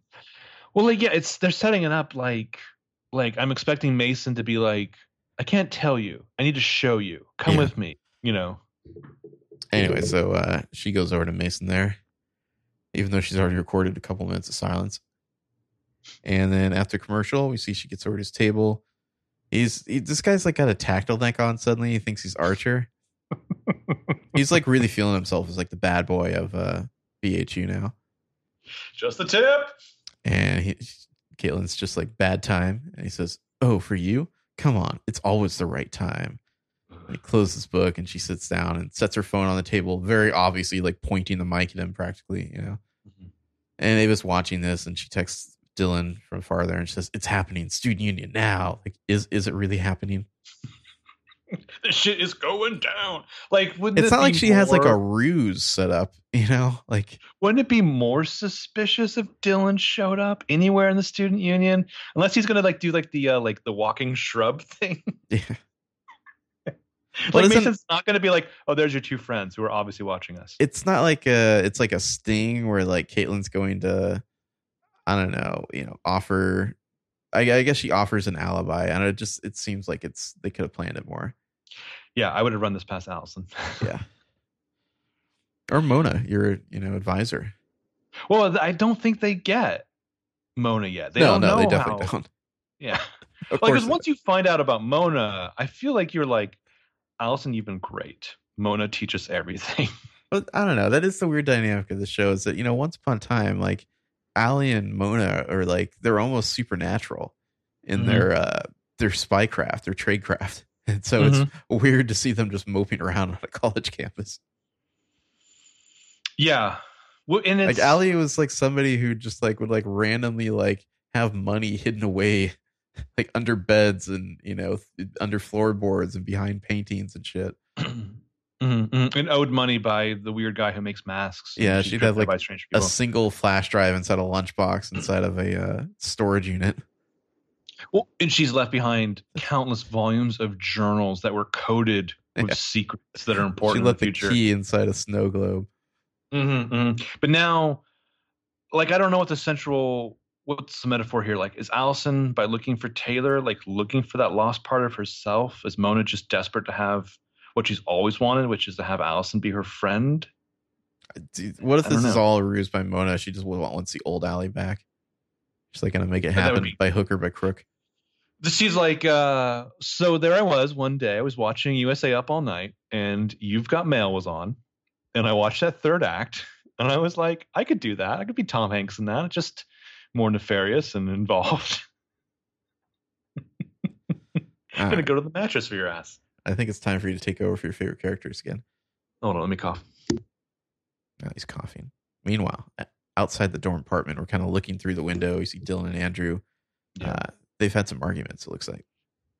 Yeah, it looks like Andrew's sitting on the couch. Dylan's standing, gesticulating quite a bit as he explains his infidelity. I don't know why I'm getting stuck with these characters. It's a rainy night. We find out for these sad lovers. So we go inside. I'm going to go through this as fast as I can. Andrew stands up, zipping up his now-packed backpack. Do you want to do the dialogue? Sure. Who do you want to be? Do you want to be Andrew? Sure. Okay. Dylan says, that was the only time, all right? I swear. I'm sorry, all right? I was stupid. I admit it. I should have stopped it when it started, but I didn't. I'm sorry. I so want to blame the dead guy. I know what Nolan's like. I saw him in action, and I just want to dump all it on him. But I can't, can I? So Dylan kind of shrugs, and he's like, I love you, Andrew. I just storm past. And I grab you, and I say, I love you. Nice note there from you here. This is your last scene in the notes. I wrote, it's such a bummer knowing this is one of my last scenes, and I have to finish doing notes with these two guys. And then Andrew says, did you love Nolan? No. Maybe a little bit? No. Because I can guarantee you that he didn't love you. He just wanted to prove that he could do it. You know that, right? You knew that while it was happening, but you did it anyway. What can I do to fix this? You've done enough. I really wanted Dylan there to be like, okay, yeah, fine. I mean, high five, just a little bit. It's Nolan Hotchkiss. Yeah. No? Yeah. That time? Never mind. Yeah, come on. I want him to be like, come on, Andrew. Dude was a prick, but he could get it. And he did. Or the whole thing where it's like, they work out a deal and like Andrew gets one free pass. Yeah. And Andrew's like, I'm going to go fuck your buddy Mason Gregory. And Dylan's like, nope, deal rescinded. That guy's 5 foot tall. Why would you even do that? Anyway, so Andrew starts to leave. Dylan grabs his arm. He's like, no, where are you going? Oh, sorry. I have to catch up from where I am here. I don't know. I just can't be here right now. You asked me to be honest. You said that I could tell you anything. Yeah. Well, that was a mistake. I overestimated myself and you. Boom. Slamming the door. Don't worry, Dylan. If you can hang on till season 2, maybe a cyber wolf will show up and be a better relationship. Oh, that would be wild. Dylan, I know that I'm 4 to 8 years older than you, but I am going to rock your world. I feel like it's because these, like the relationships that were happening already when we started the show, I'm so uninvested in them. You know, like I don't really care about Caitlin and Jeremy. Super don't care about Dylan and Andrew here. It's like jettison them, get to the new people, you know. The Jeremy thing, you mentioned a comment and I wanted to touch on that. I kind of wonder in the process of like crafting the pilot, and then they had like the synopsis that they released of like the rocket science, the dramatis personae. And it's like, did somebody like then get into the writer's room when they was staffed and be like, why is there rockets? And then somebody was like, well, rocket scientist, we could just use that. I mean, it's just a generic expression, right? He's a smart guy. His degree was in rocketry. You know, someone else is like, but it says rockets. I want to do a whole rocket thing. And then I want someone else to be like, literally how? Oh, I'll tell you how. There's actually a thing for that later in the episode. Ooh. Yeah. Oh, anyway, it's satellite. Yes. Yeah, satellite. So we're going to cut to Allison's place. We start with that picture from the PLL finale. It's the Emerson shot where they're holding up the Renison babies there. Or no, those would be Renelly, right? Renelly, yeah. Yeah. The Emerson babies with a side of Renelly. You can actually see that it's Shane Mitchell this time. That's a nice improvement. So where is the photo of like the ultra jacked Ren from? Julian Morris. I have no idea. I just saw that online. I was like, what the fuck? So I'm looking at that and it's like he's like unnecessarily jacked. Like he's like Brant Doherty. He's yoked. Like weird veins. Like also like do you ever want to see Ren's bush? Because there it is. Like, and I repeated his last name from New Girl. It goes in you. Anyways. What a weird picture. So Mona's here. Mona says, I don't know what this list is, but maybe it does have something to do with Taylor. And we pan over and we see all the Oz books are there, and Allison's like putting them away and picking up that photo to reflect on as Mona's talking behind her. Mona says, okay, you and Caitlin have some personality traits in common, but who the hell is Ray Hagedorn? He's not on the faculty. Was this like... It's like a... Keep saying specifically, who the hell is Ray Hagedorn? Sorry, you cut out there for a second. What was that? I was saying, was it like a hashtag during the airing of the episode? Because they keep specifically saying, who the hell is Ray Hagedorn? Do they still do the hashtags? I don't know. Yeah, I wonder. I don't know. Yeah, who's your daddy? Was that? No. Not the daddy. Not the daddy, yeah. Not the father. Not the father. Not the daddy is something else. When you can't get it, you're not the daddy. Yeah, you're not Hiram Lodge. Every time Ken DiLaurentis shows up, it's like hashtag not the daddy. For real. So anyway, who the hell is Ray Hagedorn? He's not on the faculty. He's not a student. I'm going to start matching social security numbers to names and see if I can find him. Why haven't you done this already, Mona? Yeah. You're Mona. So Allie's just kind of staring off into the distance. Mona notices. She's like, hello, Mona and Allison. Anybody home? Allie sets a photo down and says, I saw a picture of Emily and the girls on Insta today. She stopped wearing her wedding ring. You can see Mona's just like, oh, here we go. Mona says, so what does that mean? And Allison says, she's moved on. And Mona's like, and you haven't? Mm-hmm. And he's like, I guess not. And Mona gets up and comes closer. She's got to lay the straight dope on Allie here. She says, Allie, you moved across the country. This tells me you knew how it was going to end. Not if you understand, seriously. And Allie says, yeah, I convinced myself that I came here with a clean slate, that I could prove to Emily that I could live a trustworthy life, maybe win her back. But I realized the truth is it was just too hard to be there close to her and knowing that we wouldn't be together. And Mona kind of has smiles. She takes Allie's hand in support and says, look, I think you've moved on, Allison. You just never said it out loud. And Allie kind of sees the wisdom in this and says, thanks, Mona. And Mona smiles, but then, you know, she can't help but note a flaw in the pattern there. In the background, she points at those Oz books and says, you're missing a book. And Allie says, they're Taylor's. And Mona says, well, there's still one missing, The Patchwork Girl of Oz. And Allie says, okay, well, those were all the books in the box. And Mona says, okay, I don't want to talk about you. I want to talk about me. What am I going to do about Bad Bishop? So I wrote in my notes that Mona's being me. I say that I'd realize 3 times a day during a work day. That Mona's what? That she's being me. I say, stop talking about what you're talking about. Talk about what I want to talk about. Because I'm a nightmare. I'm sorry. I didn't mean to interrupt you. Talk about what you want to talk about. Sally's like, I literally don't know who the fuck Bad Bishop is. You never said that before. No, she says, what do you know about them? And Mona says, nothing except the way they think. And Allie kind of does a little twitch and says, that should be enough for you. Not a twitch. Not a twitch? Not a twitch. I don't know. I already edited your notes out of there. I take away some of your commentary. That's fine. I wrote scandalous twinkle. Like, scandalous twitch, twinkle. Okay. Twitch would be something else, though, wouldn't it? Maybe. Like, depends on what's twitching. Like, oh, there we go. Like, Allison exhibited a strange rictus, and she was like, should be enough for you. Anyway, so dark establishing shot of the snow-covered student union night. Is that snow? It looks like snow. I don't know. I was going to say, like, we haven't seen any other snow on the ground. It's a very white roof. Yeah, maybe it's just a white roof. It's a lovely day for a white roof, y'all. So inside, Caitlin has her phone on the table, very obviously, again, pointed as Mason, as she attempts to bamboozle him into incriminating himself. And she says, so why did you ask me that after the funeral, about me needing an alibi? And he's like, old habits die hard, you know. What old habits are those? I was feeling protective of you. And Caitlin's like, bullshit. Are you sure you don't need an alibi? And he's like, yeah, I'm sure. I was at a party at the boathouse. Which is funny because, bro, you seem like you had just shown up out of town for that funeral and that you didn't go to BHU, but now you've been here forever, though. You missed the first day of Mr. DiLaurentis' class. Yeah, you've got a whole posse and everything suddenly. Yeah. I do like the two shot here of them both like facing each other. I wish they did this more in these two-hander shots. Like it's so often it's just one side or the other, you know, but I really like it when you kind of pull out a little bit. Well, also the nice thing about this new big set of theirs, which they're going to use a lot. It's like the bronze and the quad from the school and a couple other things like combined, but like there's depth. There's this nice juicy depth that they can play with. So Caitlin's just like, oh, all night. And he nods, like trying to project confidence. She smiles, tries to keep a sweet disposition. She's like, Mason, you know, you can tell me the truth about anything.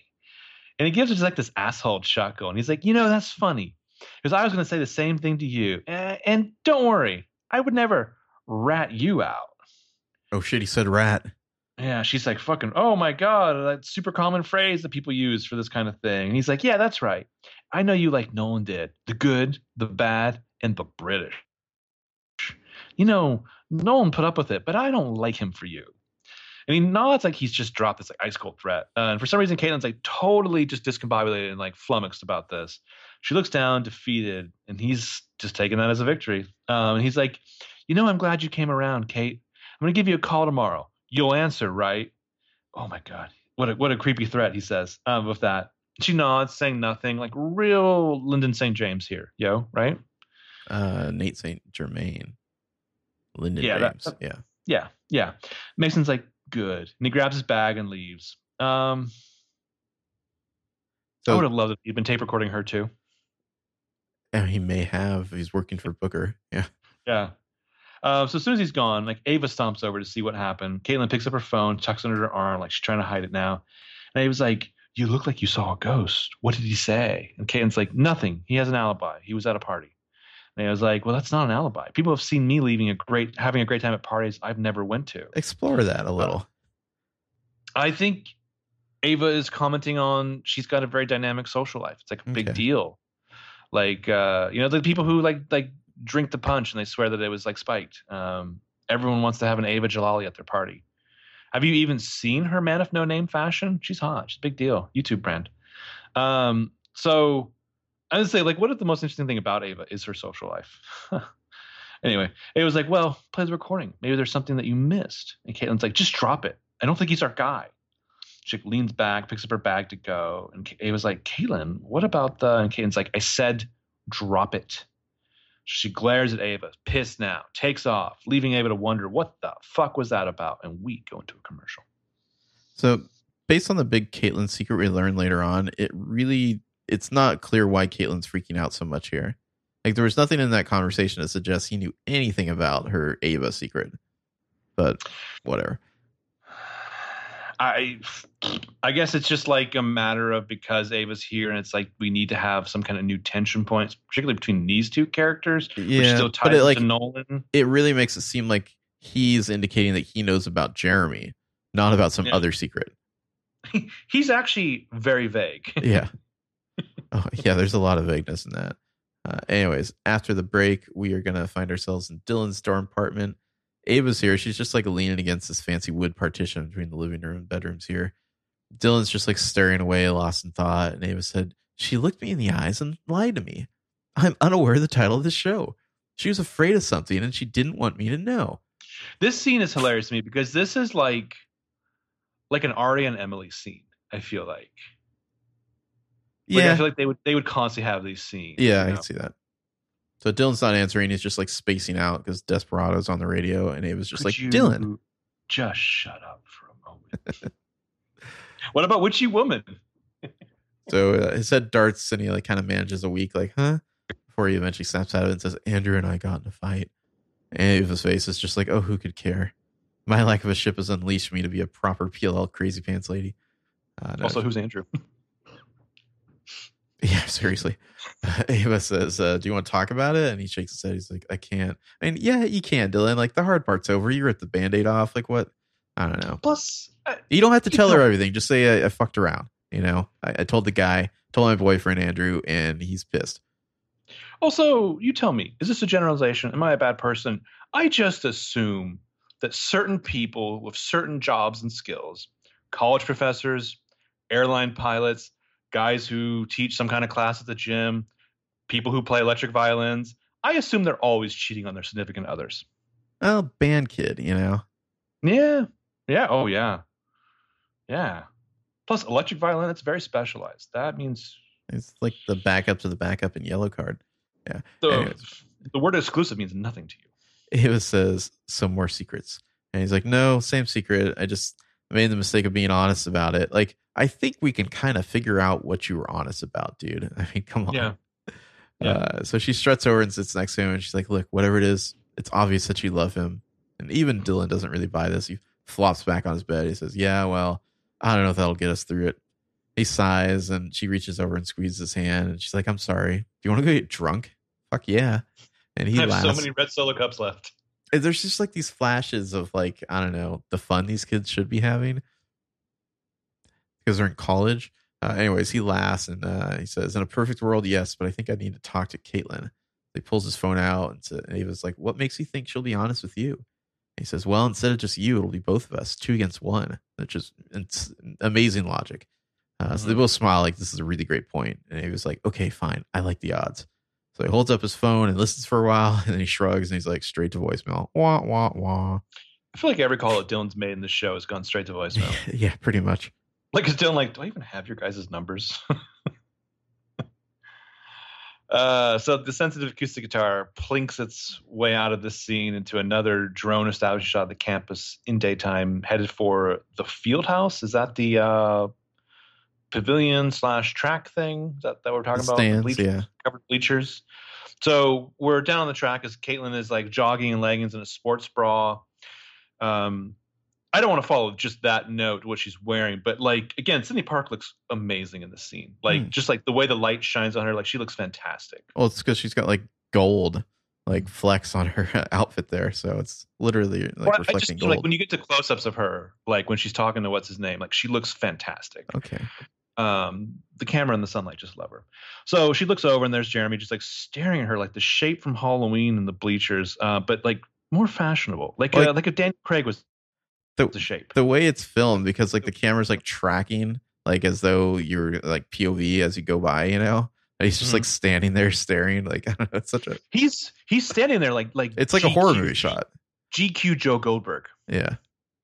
So she turns to the other girl she's jogging with, and she's like, "Hey, whoever you two are, I'll catch up." So she slows. She trots over to Jeremy, coming to the stands, grab her chick. Yeah, she's that character now. And Caitlin's like, what are you doing here? It's not safe. And so, okay, if it's not safe here because you're worried about the surveillance or whatever, like, shouldn't you have not been having a conversation here earlier? Seriously. Like, I don't know, whatever. Yeah. So he's kind of pissy. He's like, how are things at the library? Did you have fun helping the exterminators? And she's like, I don't follow you. And he's like, right. Well, when I got your text about being in the library, I went over there. Because I thought we could be just as respectful there as in town. The library was closed. She's annoyed. And she's like, were you checking up on me? He's like, no, but maybe I should. She's like, I mean, I had a change of plan. Something just came up. It's not for you to get suspicious about. Oh, I wasn't suspicious until we started this conversation, even though that doesn't seem like it's true because I'm here. So she looks away, irritated. Over his shoulders, we see this like blurry figure moving in to watch him from the top of the stands. And he's like, Nolan's dead, but you're still acting like someone's controlling you. She's like telling this dude everything up until like 2 days ago. So the camera rack focuses the reveal that the person watching them from the stands is indeed Mason. Nolan had a lot of jam. Mason's got a lot of time. Caitlin sees them and audibly gasps. And she's like, you shouldn't be here. I promise I'll find you later, okay? Just go. So he gives her like a slight untrusting nod, grabs his very British briefcase and takes off. Caitlin feels awful.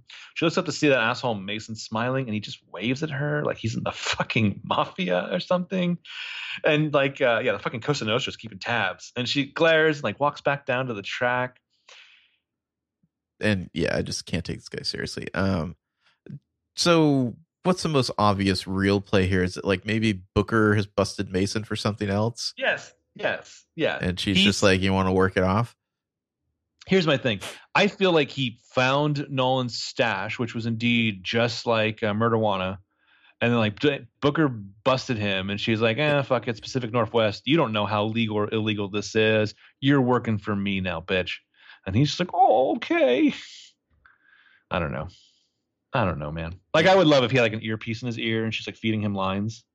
Now wave like an asshole. Yeah, that's right. You're good at that, aren't you? Oh, here's what you're going to do. Take this. It's your prop. He's like, this is an empty coffee cup. And she's like, I know. Yeah. So we're going to cut to Allie's. Can you just put it on tabs like at the student union? I don't. That's I mean, fucked. Would you like swipe a card or something? You could maybe put it on your own tab, but I don't know if you could put it on someone else's. You need your student ID for that? Yeah, I don't know. So cut to Allie's place. We're looking at the fireplace, and then there's kind of like a cool pullback as we see on like each side of the frame. It's Allie and Caitlin talking to each other on the couch, having some tea. Caitlin says, "Thank you so much for meeting with me. I'm sorry it was late notice." And Allie just kind of gives a little shrug and she says, "It sounded urgent." Caitlin says, "Yesterday when you were talking about how sharing your secrets keep you close, was that just for us or meant for the outside world?" I don't really know what that line means. Like, what outside world? Good question. Yeah. Allison's like, I'm high, so. Allie, I think she's high in this scene. That's my theory on the way she plays this scene. Her eyes are like a little droopy. She's like, Caitlin, I'm not going to lie to you. There's a lot of pills in my medicine cabinet. Some are mine. Some are Taylor's. I just kind of grabbed one of everything. Some are chewable Tylenol. Some are doctor prescribed. I don't know what that pink elephant's doing on your head, but it looks threatening. I feel great right now. I can't feel my toes. They're in the next room. So Allie says, depends on how outside we're talking about. And Caitlin looks down and says, I have a boyfriend, Jeremy. He's not just my boyfriend. I'm in love with him. And Allie's face is just like, oh, who could care? And Caitlin, big inhale. She says, Nolan knew about him. And he looked the other way so that we could be this perfect couple to cover for him and Ava. So who's looking the other way for who here? Is that how it works? Are you looking the other way? So is Jeremy looking the other way so that Ava, or so that, Caitlin and Nolan can pretend to be the perfect couple, or is Nolan looking away? So Caitlin, you're asking who is the he who is indeed looking away? Yes. Which is confusing because then the he presumably would transform into the him, as in the him and Ava. Everyone's covering for everyone, and it's all associated with Caitlin. Cover for me. I think it's supposed to imply that Nolan is the one looking the other way because that's what Mason says earlier, like Nolan looked the other way. Sure. That's not exactly what's happening here. It's not like, like Nolan knew that his significant other was cheating on him and he just put up with it, hoping that the bird would come back to the cage or whatever. Well, the weird thing is that all blackmailing her until the end of this episode, all of Caitlin's stuff is implying that her big secret is Jeremy. And then it's like, whoop, no, just kidding. Thank fuck we got away from just this. Yeah. Like, I mean, I don't know. I mean, I actually really like the scene to come, but like it makes a little more sense, even though it doesn't make any sense at all. Yeah. It's like, oh, if you guys had established that, that'd make a lot of sense. Yeah. Allie nods. She's just fucking high as balls right now. She doesn't know what the fuck Caitlin's talking about. Caitlin says, Jeremy knew about Nolan. Knew what? What did Jeremy know about Nolan? I don't know. About what Nolan was holding over me. So, okay. So we knew about the mom's blackmail. We know that. She mentioned that when she was like sexy studying his place. So she sighs and says, I want to be honest with him now, me and Jeremy. I didn't want to drag him into this. If I tell him the truth, he's going to go after Mason. Jeremy and Mason might be the ineffectual slap fight that the show is demanding. Yeah, I don't know who would win that. I don't know. I mean, whoa. I mean, does Mason have his, or not Mason, does Jeremy have his attache case with them? Because I think that might give him an advantage. I feel like Jeremy has an advantage because he has the height differential. He's at least almost 6 foot. Mason's like 4'6". If Mason had actual coffee in his coffee cup, though, he could throw it in Jeremy's face. I think that. But like, what if Mason just like took like this super dorky stance and he was just like, "Sorry, old chap, I took a first in boxing at Oxford." I think Mason's move is, as you Americans say. Mason's move is he does that thing where he like lunges forward and like down on one knee and just punches right in the balls. Oh yeah, I would love that. And then like meanwhile Allison's like, are my cheeks melting? Yeah. So yeah, Allie's totally blitzed. She says, so you think lying to Jeremy will keep him safe? I'm talking about me right now. The colors in my hair. And Caitlin says, if anything happened to Jeremy, and Allie's like, this is a tough one, Caitlin. I can't in good conscience tell you to lie, probably, right? Tell you to lie to somebody that you love. But I would. But I would. You're Allison DiLaurentis. Her relationship is built on trust. But I've been in your position and I've lied and I may have ruined us, but keeping her safe was more important to me. And Caitlin nods like this is just totally normal thing for your literature TA to tell you. So this line that Allie's referring to, is this something we already saw on PLL, or is this line to keep Emily safe something that has happened between Endgame and the Perfectionist pilot? I feel like it's ripe for retconning in either direction. I feel like half the people will accept this as things we've already seen. My assumption is that this is for if you get to bring in, say, fuck, I don't even know, like an Alex Drake or somebody or something, and she has an encounter with Allison. She lies to Emily. You know, like it can go either way. It's wiggle room. I just realized I for some reason in my mind the last episode of PLL's Endgame, and it's not. It's still Death to Us Part. It should have been Endgame. Yeah. You could. Oh, imagine if like you could have gotten that before the Avengers. The memes. They're waiting for us. Seriously. Yeah. So Caitlin says, that's why you need friends who are like family. And Allie nods. She's blotto. And she's like, yeah. Caitlin looks down, nodding herself like she knows what she needs to do now. Excuse me. I have divorce papers to sign. I kept waiting for Allison to be like, Caitlin, and I mean this in all seriousness, and I didn't say it before because I had forgotten your name because of all the pills, but have you thought about moving cross country, getting a job at a college no one's ever heard of? Would that help your situation? Or where have I heard that before? Like, Caitlin, this is going to sound condescending, and I know you're going to be mad at me for saying it, and I know it's asinine to say this will make sense one day, but you're like 20. Okay. If this is the worst problem you ever have, I'm so happy for you. Have you ever had your mom bury you alive? Yeah. There's my hand. I thought I had lost it. Oh, these pills are great.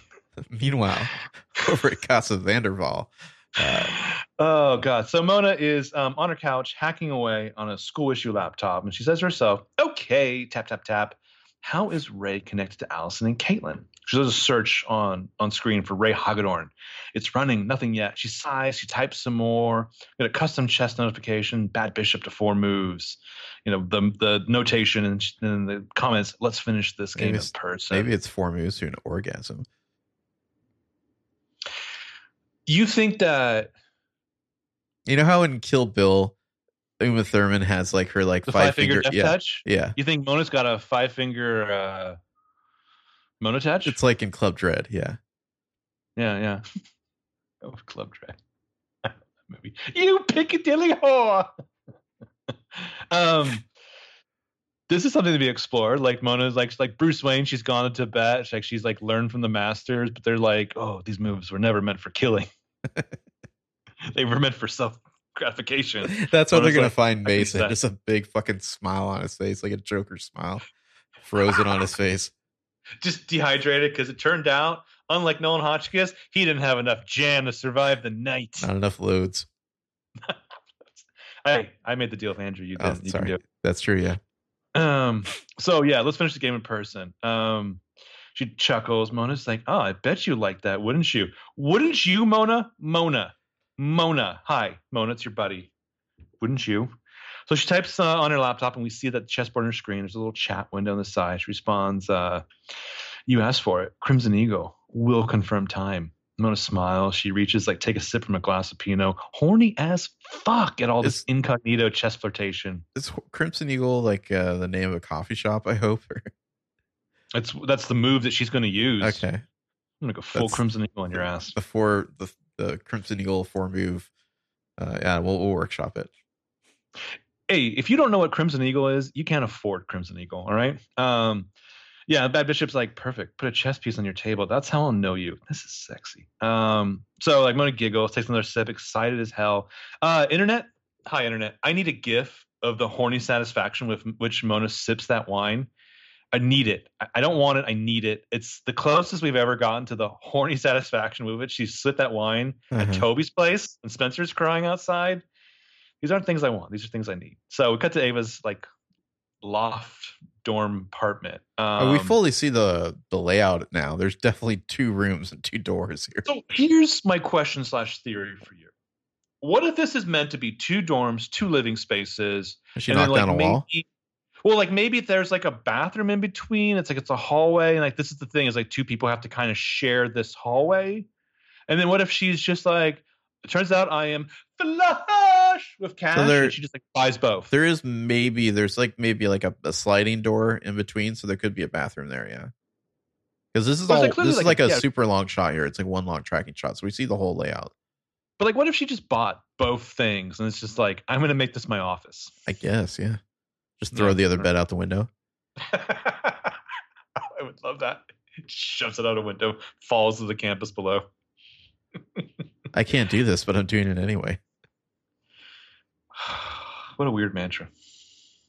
That's not a mantra of a confident person with their own YouTube channel, right? No, it's a mantra of somebody who buys inspirational wall art from Target. Or World Market, if that. I don't know. Oh, don't you diss Cost Plus, man. Hey, Cost Plus is the shit. Uh-huh. It is the shit. I need to go to Cost Plus. So she picks a piece of paper from her desk to examine one of those designs when all of a sudden the sound of a music box chimes in the bedroom, which sounds exactly like a ringtone. So she's like, the fuck? She drops her design sketch. She marches over to the bedroom. It's all, like you said, one shot. She moves down the hall into the bedroom area. We pull out to see a wide that there's a small music box in her bedspread. So she slows for a moment, coming closer to pick it up like she recognizes it. It continues to play. She sets it carefully back down, a look of wonder and fear in her face as she rushes to the second door in the dorm room. She yanks that door open and leans out, and she's like, Dad? No one's in the hall, though. So she hurries back to the window on the other side of the room and yanks the curtain open, and the shot finally cuts to one of her from outside, looking through the window. Ava may not see her dad outside, though I don't know why he'd be outside, because he wouldn't be able to see her or her reaction from there. But now she's flashbacking.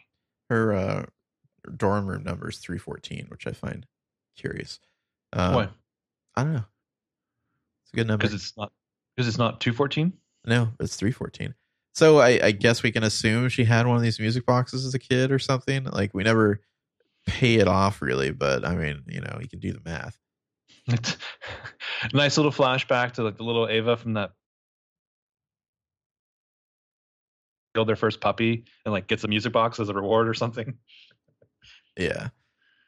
Anyway, flashback to her first visit to BHU with her father. They're walking through the student union. He's got a pamphlet of the place he's checking out. Her hair is different here. I think it's way better. She's got the preppy high school thing going on. Mm-hmm. I think the side part is better than the center part for Ava. And her dad is woof. This guy has been Philip Reese has been in so many fucking things. He's been in 24. He's been in CSI. He's a British actor. He's been in Nip Tuck.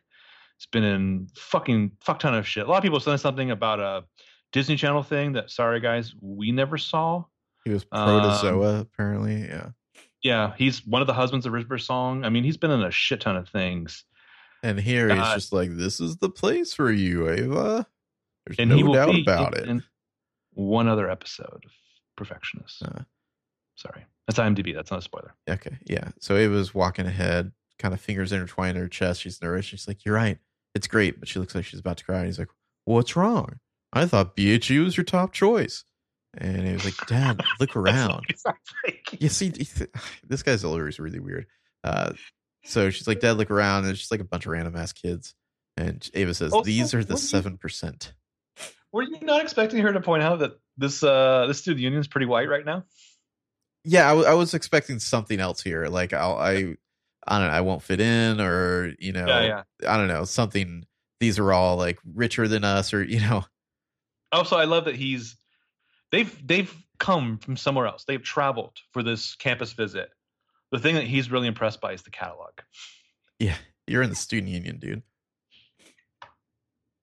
Show me the lab where they make the lasers that cuts Bond in half, starting with his junk. Well, it's even weirder because she says these are the 7%. I'm like, it's not exactly the 1%. Where are you going with this, Ava? And he's like, well, the what? And she says the acceptance rate here is 7%. And he's just like, don't worry about it, Ava. I've got money. No, he says, but you knew that before we came here. The American education system.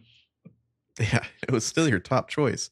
And she turns to him and says, with everything going on, maybe I should go to school close to home. And he's like, Ava, it's just an investigation.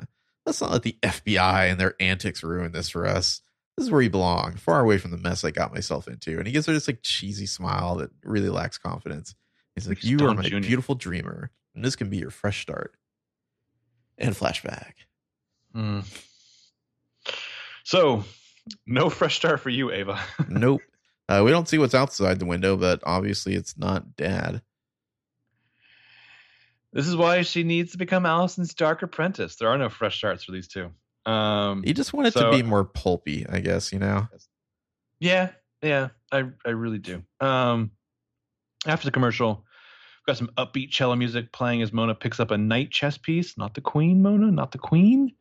She hesitates, she inhales. I wonder if she's just been like agonizing over which chess piece to bring. Night's a good choice. Yeah, it's not bad. Solid. It's the most, well, not versatile, that'd be the queen, but the, you know, the tricky one. It goes in the weird angles.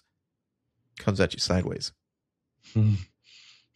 So Mona's like, I'm going to go rub one out real quick. Now that I think about it, it's moves.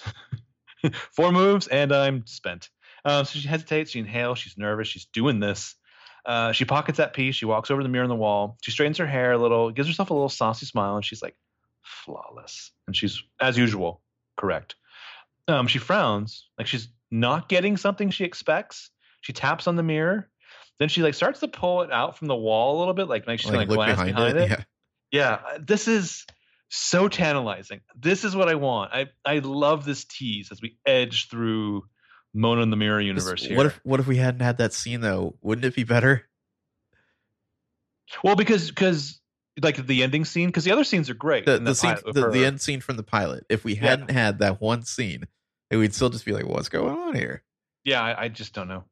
So there's a beeping behind her. She's distracted from the mirror. She turns back. She sees a positive match on her laptop for one Ray Hagedorn at number 214 at the Brian J. Holden Annex.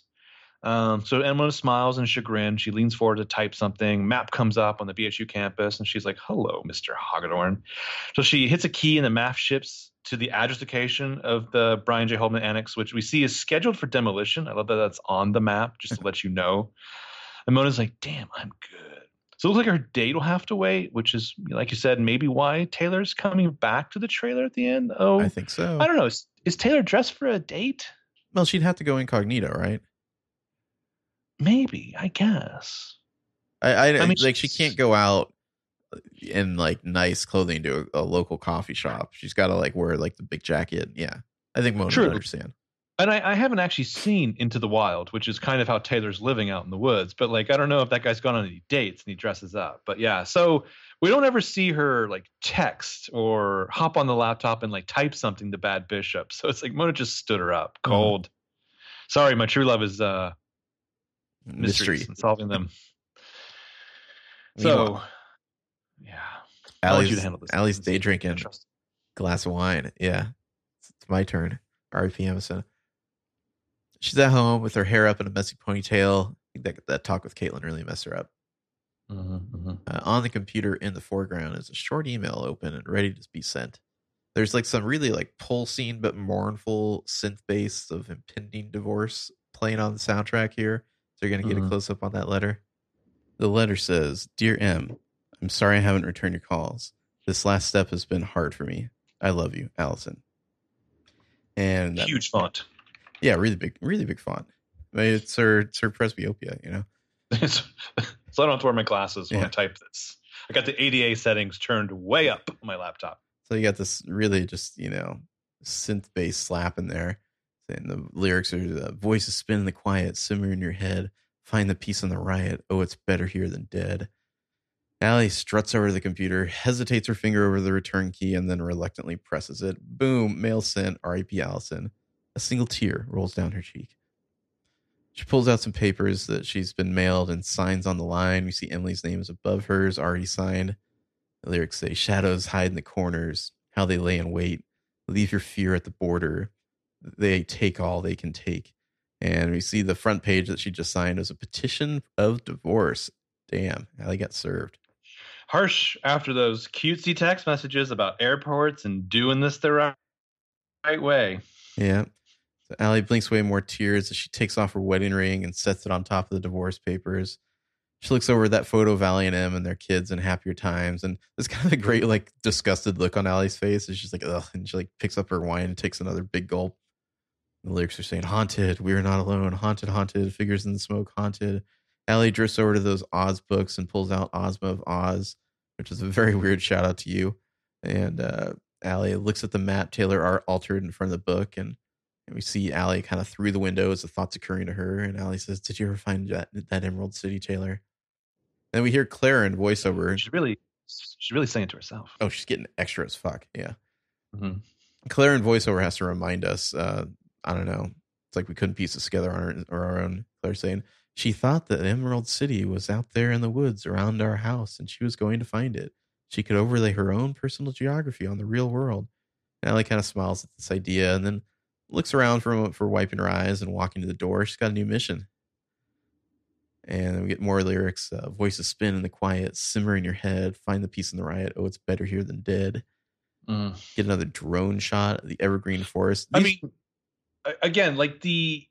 The Nolan stuff, I don't think really means all that much. Again, at the show started, I guess there was the implication that maybe Allison might be suspected of being involved or something, or maybe that's just like her guilty nature.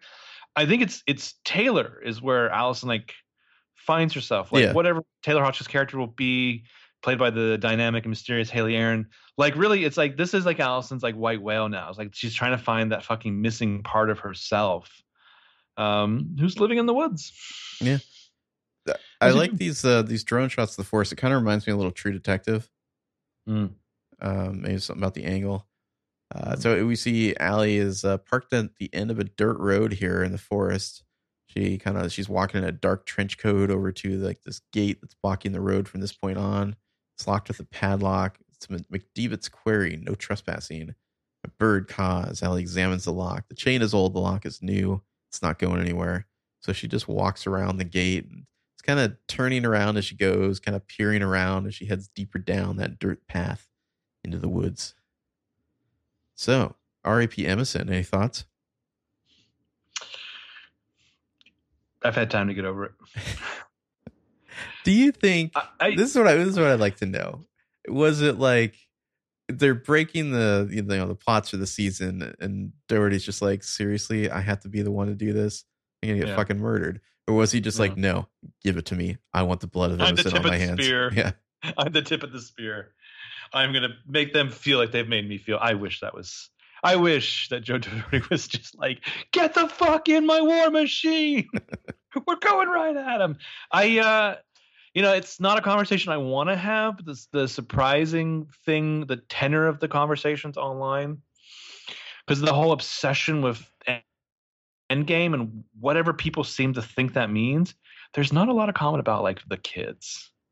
Oh, of course not, no. It's all about, like, how these two have to find their way back to each other. But also I find it really, like, wretched that, like, Shay Mitchell's got another job she just lined up, right? Like, she's fine. Well,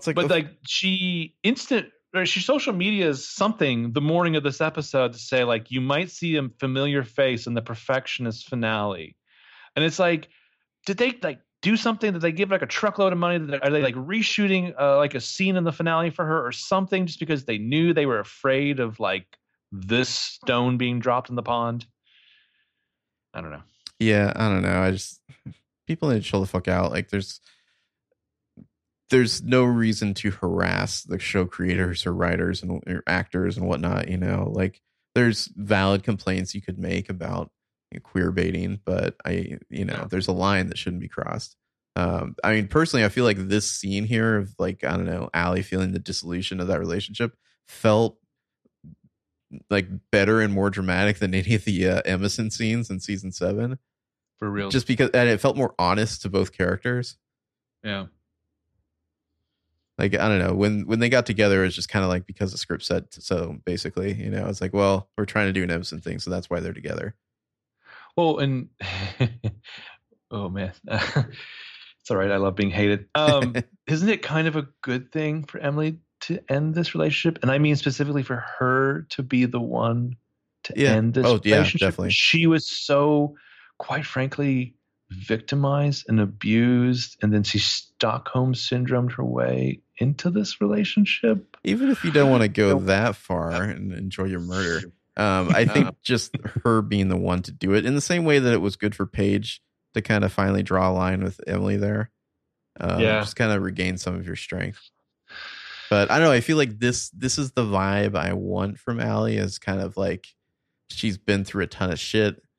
You know, it didn't work out. Now she's just like this, like, salty, you know, investigator who, you know, not even like a private investigator. She's just like an amateur investigator who wants to solve mysteries and is like super hard boiled.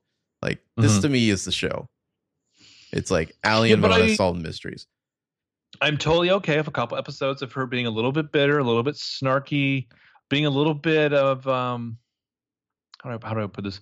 A little bit like Spencer, when Spencer was like toying with like what is the image of Spencer Hastings, because that's, I think, when you like break up with somebody or you have a thing, like you have that kind of moment where you're just like, I don't know, like toying with the dark nature of what is your self-perception, like who is this? Well, at least like I've been pretending to be somebody else for years and years, you know. Yeah, but like, it's, instead of trying to like be a different person, I need to accept the person I was in high school and like think about how that's like shaped me today. And then like, and that can perfectly merge with, because Allison's always been like dragging this magnificent like statue garden of like the legend of Allison DiLaurentis behind her. And again, like I don't know, like I don't know if they like force this on him. Again, I'm thrilled personally that Joseph Doherty took on this task, because, you know, he tweeted that he's really enjoyed working with these two characters. Again, I think he's done the best work with these two characters. And it's in big moments. It's in little moments. It's the fucking blackboard dream sequence of all of the various names and personalities of Allison DiLaurentis. When she writes that on there, it's like, that's the thing she needs to wrestle with before she ever settles down with somebody else and like raises a family. I just want old Allie back. But the question is for Allison to figure out who the fuck is that? Because even old Allison was like a weird performance. So like, who is Allison DiLaurentis? And to have Mona be like your best friend / guide during that is just juicy AF. Anywho, so it's way more. I mean, obviously they're gonna break up. Like you can't just for seasons and seasons have an off-screen family. You know, it's I don't know why anyone would expect any different. Yeah, I mean, you're just putting that character like in like prison essentially. Yeah. So cut to the music box of Ava's. You know, it's playing on her desk as she sits there with like crazy Aria style grin on her face, sketching a drawing of a photo of herself as a child. This is pure sociopathic narcissism. This is like, I'm starting to really like Ava. This is like, Ava's starting to develop a personality. Yeah. Nice shot of Ava's lips and then face in the little music box mirror. Interesting, like the Drunko video, like kind of the parts of Ava's face that they kind of pull out. A lot of lips, shot. Yeah, a lot of lips. There's a knock on the door, so Ava quickly closes the music box, hides her photo and sketch under like a sheet or whatever or something. Why? Why? Like whoever's on the other side of that door, who cares? Anyway, so it's Caitlin. I think she doesn't want anyone to see that she's drawing a sketch of a photo of herself, like a narcissist. Who doesn't do that? So off screen, Caitlin's like, Ava? And Ava's like, yeah, come in. So Ava enters through like what is essentially the office door here. And Caitlin's like, hey. And Ava's like, hey.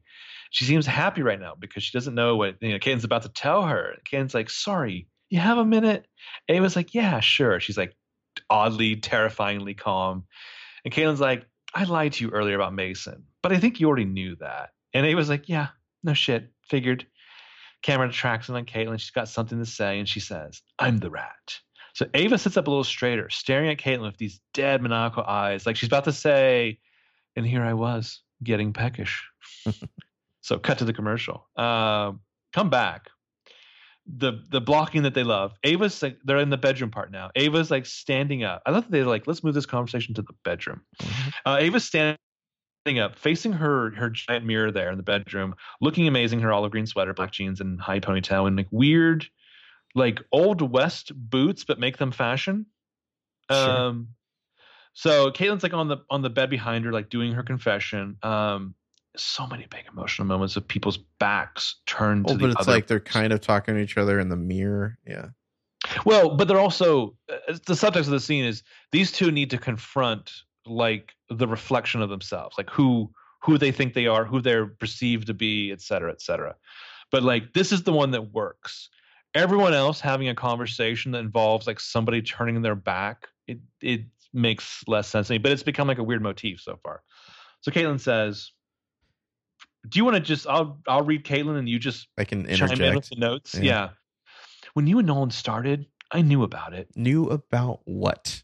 You knew about them dating, their parents' legal issues. He told me. I looked you up on the internet and there it was. So was Caitlin jealous? I mean, everything about your family and your parents taking the money. So Nolan told Caitlin about Ava's family's legal issues. That dude loves some hot goss. Nobody here put it together because you were using your middle name at the time. And I told one person and Ava like kind of like looks down at like hatred and scorn in her eyes, just admiring her own pain. Like, ooh, I'm going to sketch this later. But really like, doesn't this make Nolan the rat? He told Caitlin, she told someone else, and then they told a bunch of people. Anytime you are like, I've got a secret and I'm only telling you, so don't tell anyone else. Like you are the problem. Mm-hmm. No matter how much you trust the other person, you are now the problem. They are almost not responsible at all for what they tell. I've learned that. So Caitlyn's like, once it was out, it just spread like wildfire, like that episode of Game of Thrones season 2. And then everything with the reporters and the press and the media. And now Mason knows, and I'm sorry. How does Caitlin know that Mason knows? Because he said the word rat, which is apparently on this show like a very specific title given to someone who outs a student for having parents that did crime. Like, nodding guiltily, Caitlin says, "I'm the rat." So Ava burns through Caitlin like lasers with her eyeballs. She hasn't moved an inch, and Caitlin's like, "Ava, please say something." So Ava finally looks away, saying that broken lens that she was holding on the dresser. She's going to monologue now. It's going to involve a creepy smile to herself, but she's still facing away from Caitlin. And she says, my family left me alone to live with their mistakes. And I carry the burden of their shame every day publicly. And then I got into BHU. And that was my chance to start over. And you stole that from me. And I got shamed over and over again. Do you know what shame feels like, Caitlin? Caitlin's like, no, well, yes, now I do. So Ava's parents were already in trouble with the law when she was in high school. She goes to BHU under her middle name. It's not till Nolan blabs about it to Caitlin and then blah, blah, blah. For some reason, the media descends on college. I'm not sure why they would care, but sure. Well, this is like what, like 2 BuzzFeed articles and maybe some other outlet? Like, then it's done? I mean... Yeah, I mean, unless her mom was literally Aunt Becky, you know, like, why does the media care? Aunt Becky's really going to jail. But she thought she could diss the plea deal and, like, fight it, yeah. The whole, like, no, the DA's bluffing. Oh, Aunt Becky, you're so special. So he was like, no, of course you don't, because you're Caitlin Park Lewis, Saint Caitlin. So Ava's feeling herself, like she's coming alive. This is her best work, and she gets to see that for a fact in that mirror. And Caitlyn's like, no. And Ava's like, every second of your life, perfectly curated to pass any government background check. What? Yep. Seemingly perfect. But now I know who you really are. She turns. Now get out. And Caitlyn's like whispering, like, I'm sorry. She's like, get out. Yeah, Caitlin's crushed, but there's no winning Ava over now, so she rises and leaves. Yeah, I don't know. This is like from 10,000 feet, it's like, okay, yeah, this is the conflict. Caitlin secretly ratted, exposed Ava's secret. But like, if you really think about what's being said in this scene, it doesn't make any sense. No. But yeah, I the subtext of how the mirror is used, I think, is really interesting with this. So that scene in the pilot where the dad has left her a duffel bag full of money. Seemingly that was the college tuition and a little bit of walking around cash. She's still got a lot of it left. Yeah. I mean, was it just the one duffel? Was it several duffels? Whatever. I guess we're just supposed to assume it's like, okay, this is the conflict, guys. Don't think too much about it. Let's just, you know, pretend that we'd established this in the pilot as being more of a an albatross around Ava's neck that she was ratted out and exposed, you know? Well, like the funny thing to me is, I think if I'm in this writer's room, my question is, obviously Nolan's a bad dude, like, and he's hurt these people and he's used them Ava's the one who, despite that, she's closest to it. She still has something like feelings for him. My question is, does Caitlin not have any feelings whatsoever? Is she like, are they completely burned away by how he treated her? And like now she has Jeremy. And you're telling me that Dylan has no feelings at all? Like they're just so cold turkey over it. Like I need to throw a line. I need Dylan to be like, Andrew, I swear he was crap in bed. Well, they wanted to do the perfectionist book thing of, oh, we talked about killing this person, then he died. But the rest of the show so far seems very disconnected from that. Well, and yet it's kind of interesting because, like the books, Nolan Hotchkiss kind of stopped being important. Yeah. I mean, he's still more important here, probably just because of the Taylor stuff, you know. Like, if I remember correctly, doesn't Ava's boyfriend in the books go to jail not for Nolan's death, but Granger's? Yeah, and then they think they can put Nolan on him too, and then eventually gets out, yeah. Which is funny because we know Granger is a character, and we haven't seen it. But also, other thing on my bucket list, I someday really want to be thrown out of a room by Ava Jalali. Oh, yeah. Okay. Then wouldn't that be so nice? Wouldn't that be so fun? Get out. Yeah, that's your kink, man. That's my... Uh-oh. I hope this doesn't turn into something like uncontrollably fetish-like. So now back to stuff of our favorite characters. Take it away. Musical montage time. We cut to Dylan. He's still rather pathetically working on his song for Andrew sheet music here. Like, there's a nice detail here. Is it? We'll get to it in a second. Okay. Yeah, there's at the end. Okay. He's in his dorm apartment. In the background, Andrew's doing that thing where the couple got in a fight, and now the half the couple's packing up all their shit in a bag. And Andrew walks over and he stops a few feet away from Dylan to be dramatic. Dylan looks up. Andrew just stares. He's hurt. He walks off. And Dylan goes, Andrew. And Andrew leaves. Way to put up a fight, Dylan. But whatever, he ain't worth it. And then he goes back to the sheet music. He starts erasing a note. As if he could like erase some detail, like tweak something and not have told him or changed the story or made him stay. That's charitable. Yeah. Yeah, it's charitable. I'm not a fan of ghosting, but like comparatively on screen in the world of PLL, like the Caleb Hannah breakup, that was the way that was at. Oh, you come home and just half the closet's empty. I don't think this is the last of Andrew. I'm pretty sure he'll be back. No, we'll see more Andrew. Where's Andrew going to go live? Yeah. I feel like Andrew has no friends. Yeah, like is he still paying for half of that place? Like is his tuition? Because it's technically a dorm room. I don't know.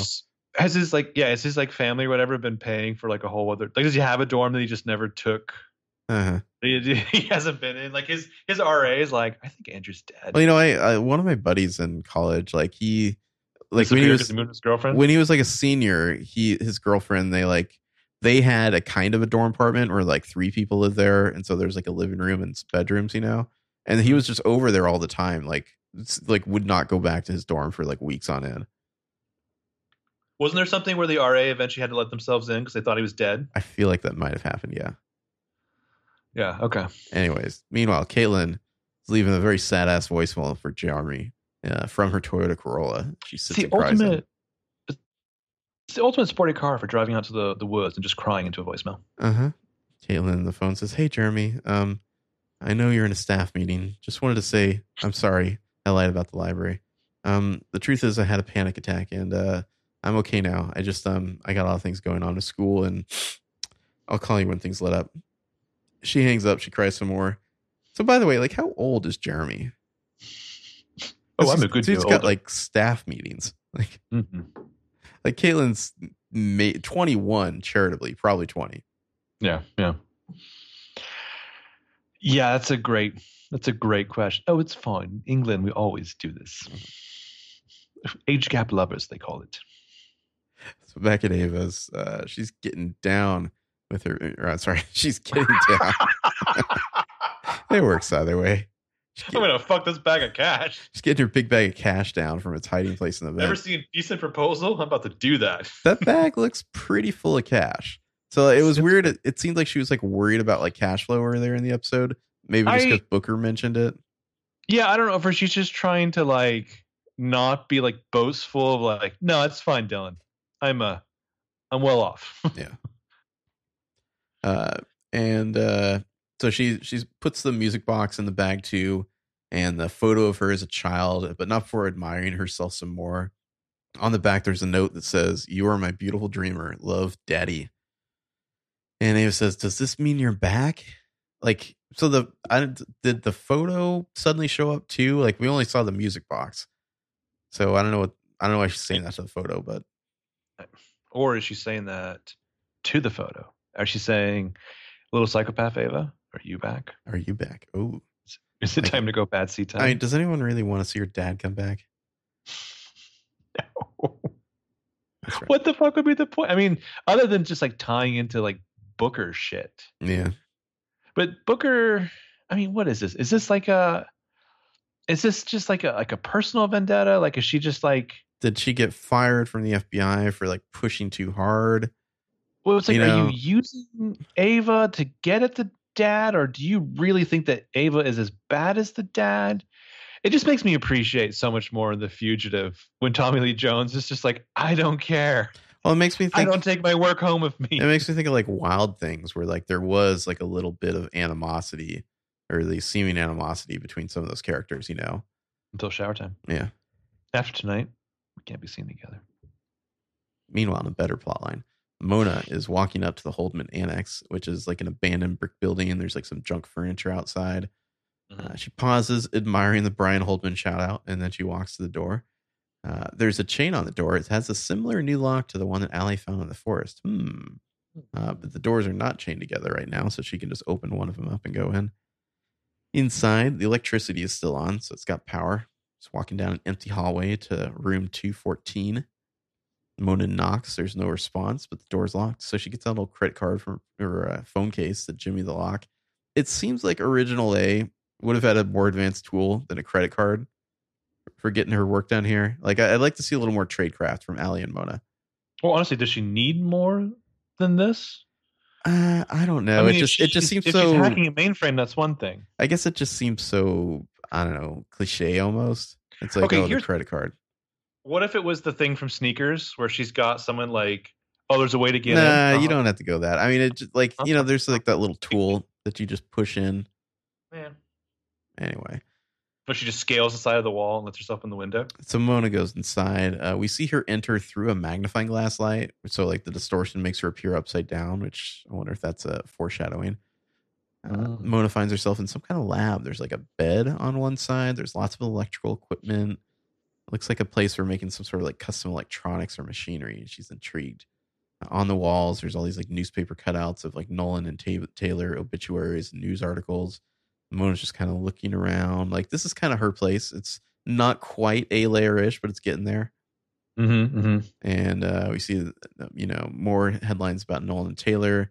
There's the Stumptown Today newspaper says hacker arrested in Beacon Heights, and BHU to install security system Beacon Guard. More stuff about Nolan and Taylor. There's a reconnaissance satellite launching this week.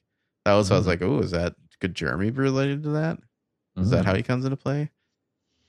Mona's looking at another obituary for Taylor when suddenly a figure appears in the doorway behind her. It's that old guy from the student union. We knew he could be coming back eventually. He kind of passes his toolbox from one hand to the other, and that makes a noise. Mona hears him and gasps, spinning around, and Mona goes, Ray Hagedorn? And he shuts the door behind him, giving her a sinister glare, and it closes with a loud thud. Uh-oh, watch out, Mona. One of the articles behind her at that point is titled, How Hackers Are Stealing Information. Uh-huh. I think there's a very simple answer about who this guy is. He's probably a hacker who got arrested in Beacon Heights, and now he's doing who knows what. I assume we're going to get some kind of vague world building from this dude next week. I really want a like him telling her, like, you don't know what this place really is, do you? You don't know how special you truly are. And she'll be like, yeah, I do. I'm Mona Vanderwaal. Should I do my Let's Kill Uncle theory here? Is this where you really want to bring it out? We can wait till the end. That's fine. Let's do the end. Okay. But I was Googling something else, and I came across, I'm amazed by the people who write about TV on the internet. Like, I came across like a Bustle article, where the Bustle article was very confused and thought that this was Bad Bishop. Like, they really thought that this was where Mona was going to meet her date. Because it seems like she's leaving for her date, and then she shows up here. It's like, I could see how you'd miss that. It seems clear to me that it's like, this is waylaid her. And the only thing missing is she doesn't text Bad Bishop or I am Bad Bishop to be like, oh, something came up or I'll be late or what have you. So there's this whole article about like, ooh, Ray Hagedorn is Bad Bishop. What's going on with that? Mm-hmm. And it's like, well, I mean, I don't know. To me, she got catfished in a weird way by this guy. That's an excusable, mistake because it is kind of quick how that happens. Mm-hmm. Anyhow. So Allison in the forest, in this other fairy tale world, she comes across the mobile home trailer out here in a clearing. Taylor Hotchkiss again is going full into the wild. Allie slowly drifts towards it. She's like, "Hello." Seems like Allie should know to be a little more cautious here. Like maybe she's been out of the game for a while, or she's just feeling reckless, or feeling a little like, "Fuck it, what could happen to me? I just signed divorce paperwork." She moves to the trailer door. I think she's got that TA energy, where she's like, fuck you, I'm faculty. You can't do anything to me. Is that what it is? Is it TA energy? That big TA energy? Mm-hmm. I should be grading papers. I have so many deadlines. People keep coming over to drink wine. So she moves to the trailer door. She tries the handle. It opens. She's like, hello. No answer. So she's steps into the trailer.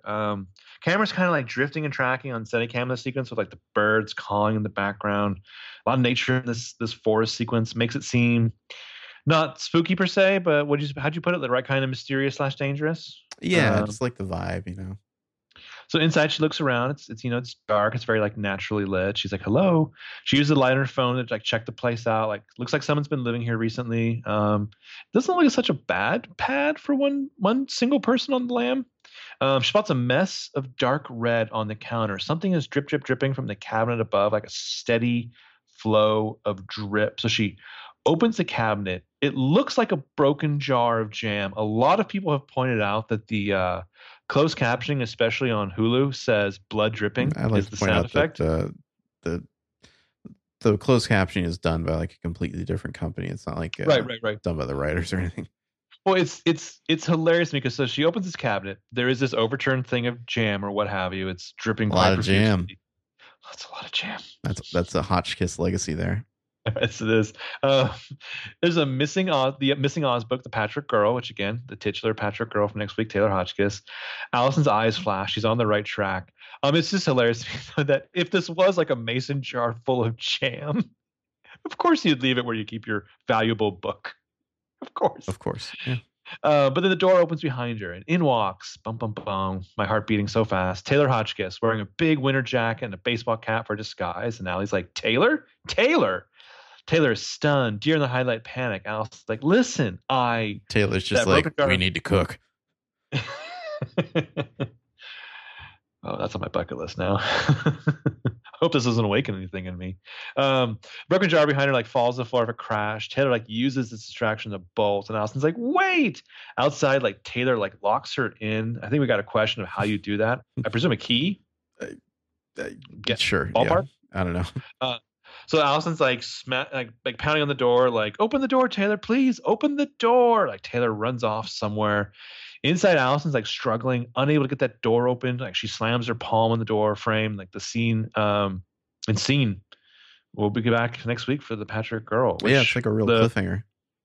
The trailer will tell you The Patrick Girl includes peanut brittle, spiking drinks, and Taylor Hotchkiss with a tire iron. Mm.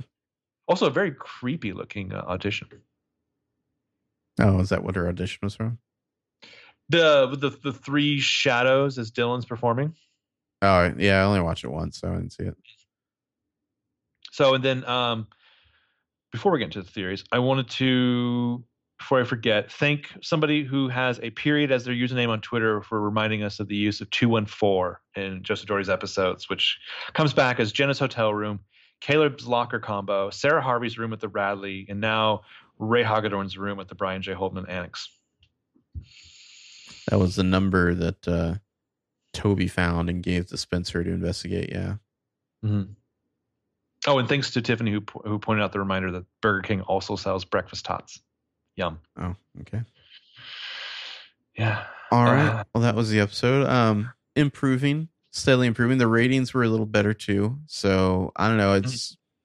It was a little bumpy as an episode. I still think the Alley show works way better than the Perfectionist show. But I think it's probably going to take all season for the Perfectionist show to kind of get where, hopefully it'll get where it needs to be by there. Well, like, who in the writer's room is just like, I need these five characters in a room. Like, I need all five of them in a scene together. It just more and more, it just seems like, why are these other characters here? Or like, why are they so present? Like, what if we only saw these characters when Allie interacted with them, type of thing, you know? Mm-hmm. I mean, is the concern, I don't know, is it a budgetary thing? Is it a concern about like filming of like five actors? Although, I don't know, maybe you can get the actors if they had less screen time or something, but I don't know. No, you'd think you'd want to start showing off that dynamic. Yeah. We'll see. Yeah. Somehow they need to get these guys all on the same TV show, hopefully by the end of the season. Before the professor enters. Yeah. All right. Well, shall we talk about my Let's Kill Uncle theory now? Yeah. So did you have any theories, first of all? I think the Mason working for Booker thing is pretty apparent to me. Mm-hmm. And I'm assuming Ray Hagedorn is some kind of hacker, maybe like some kind of former disgruntled employee of Hotchkiss. It's episode 4. So I really wonder if those two different elements are really going to feature into like the end game of the season.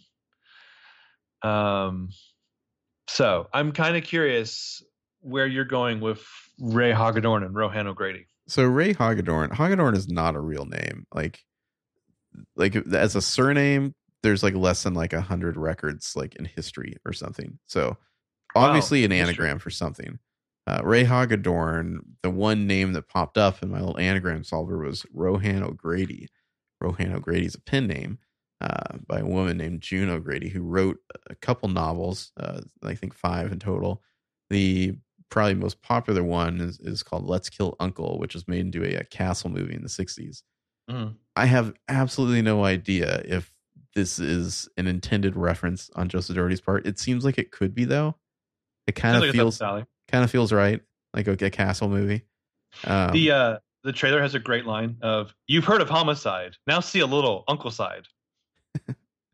I mean, what the Let's Kill Uncle book and movie are about are, it's like a young kid, like I think he's like probably like early teens. His father dies, his rich father dies, and it's like he has to go live with his uncle on this weird secluded island until he comes of age. And the uncle wants to kill him to get the inheritance, and he tells him so. Is this the plot of A Series of Unfortunate Events? Somebody tell me. I mean, I don't really care. I don't know. I don't know. Tweet James.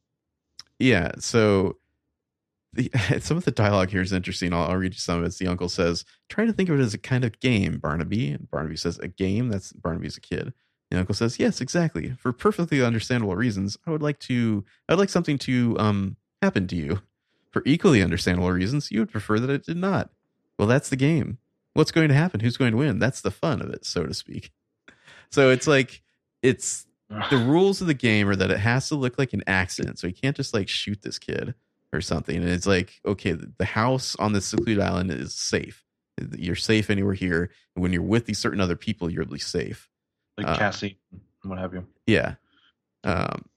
Not Chrissy though. Chrissy's not included in that list. Yeah. I thought Chrissy, well, in the movie, I think she is. Sorry. No, she's not safe. Here's the line of dialogue here. He says, "It's a very large island. You're safe almost anywhere as long as you're with Sergeant Travis and or Justine." And he goes, "Oh, yes, Barnaby. 2 accidental deaths would serve me well as one." And Barnaby's like, "No, you leave Chrissy alone." And he says, "She's a charming child, too. Where were we?" Ah, yes.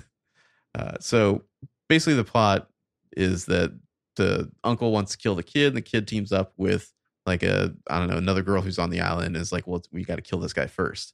But it's like, Chrissy's not real? No, Chrissy's real. Okay.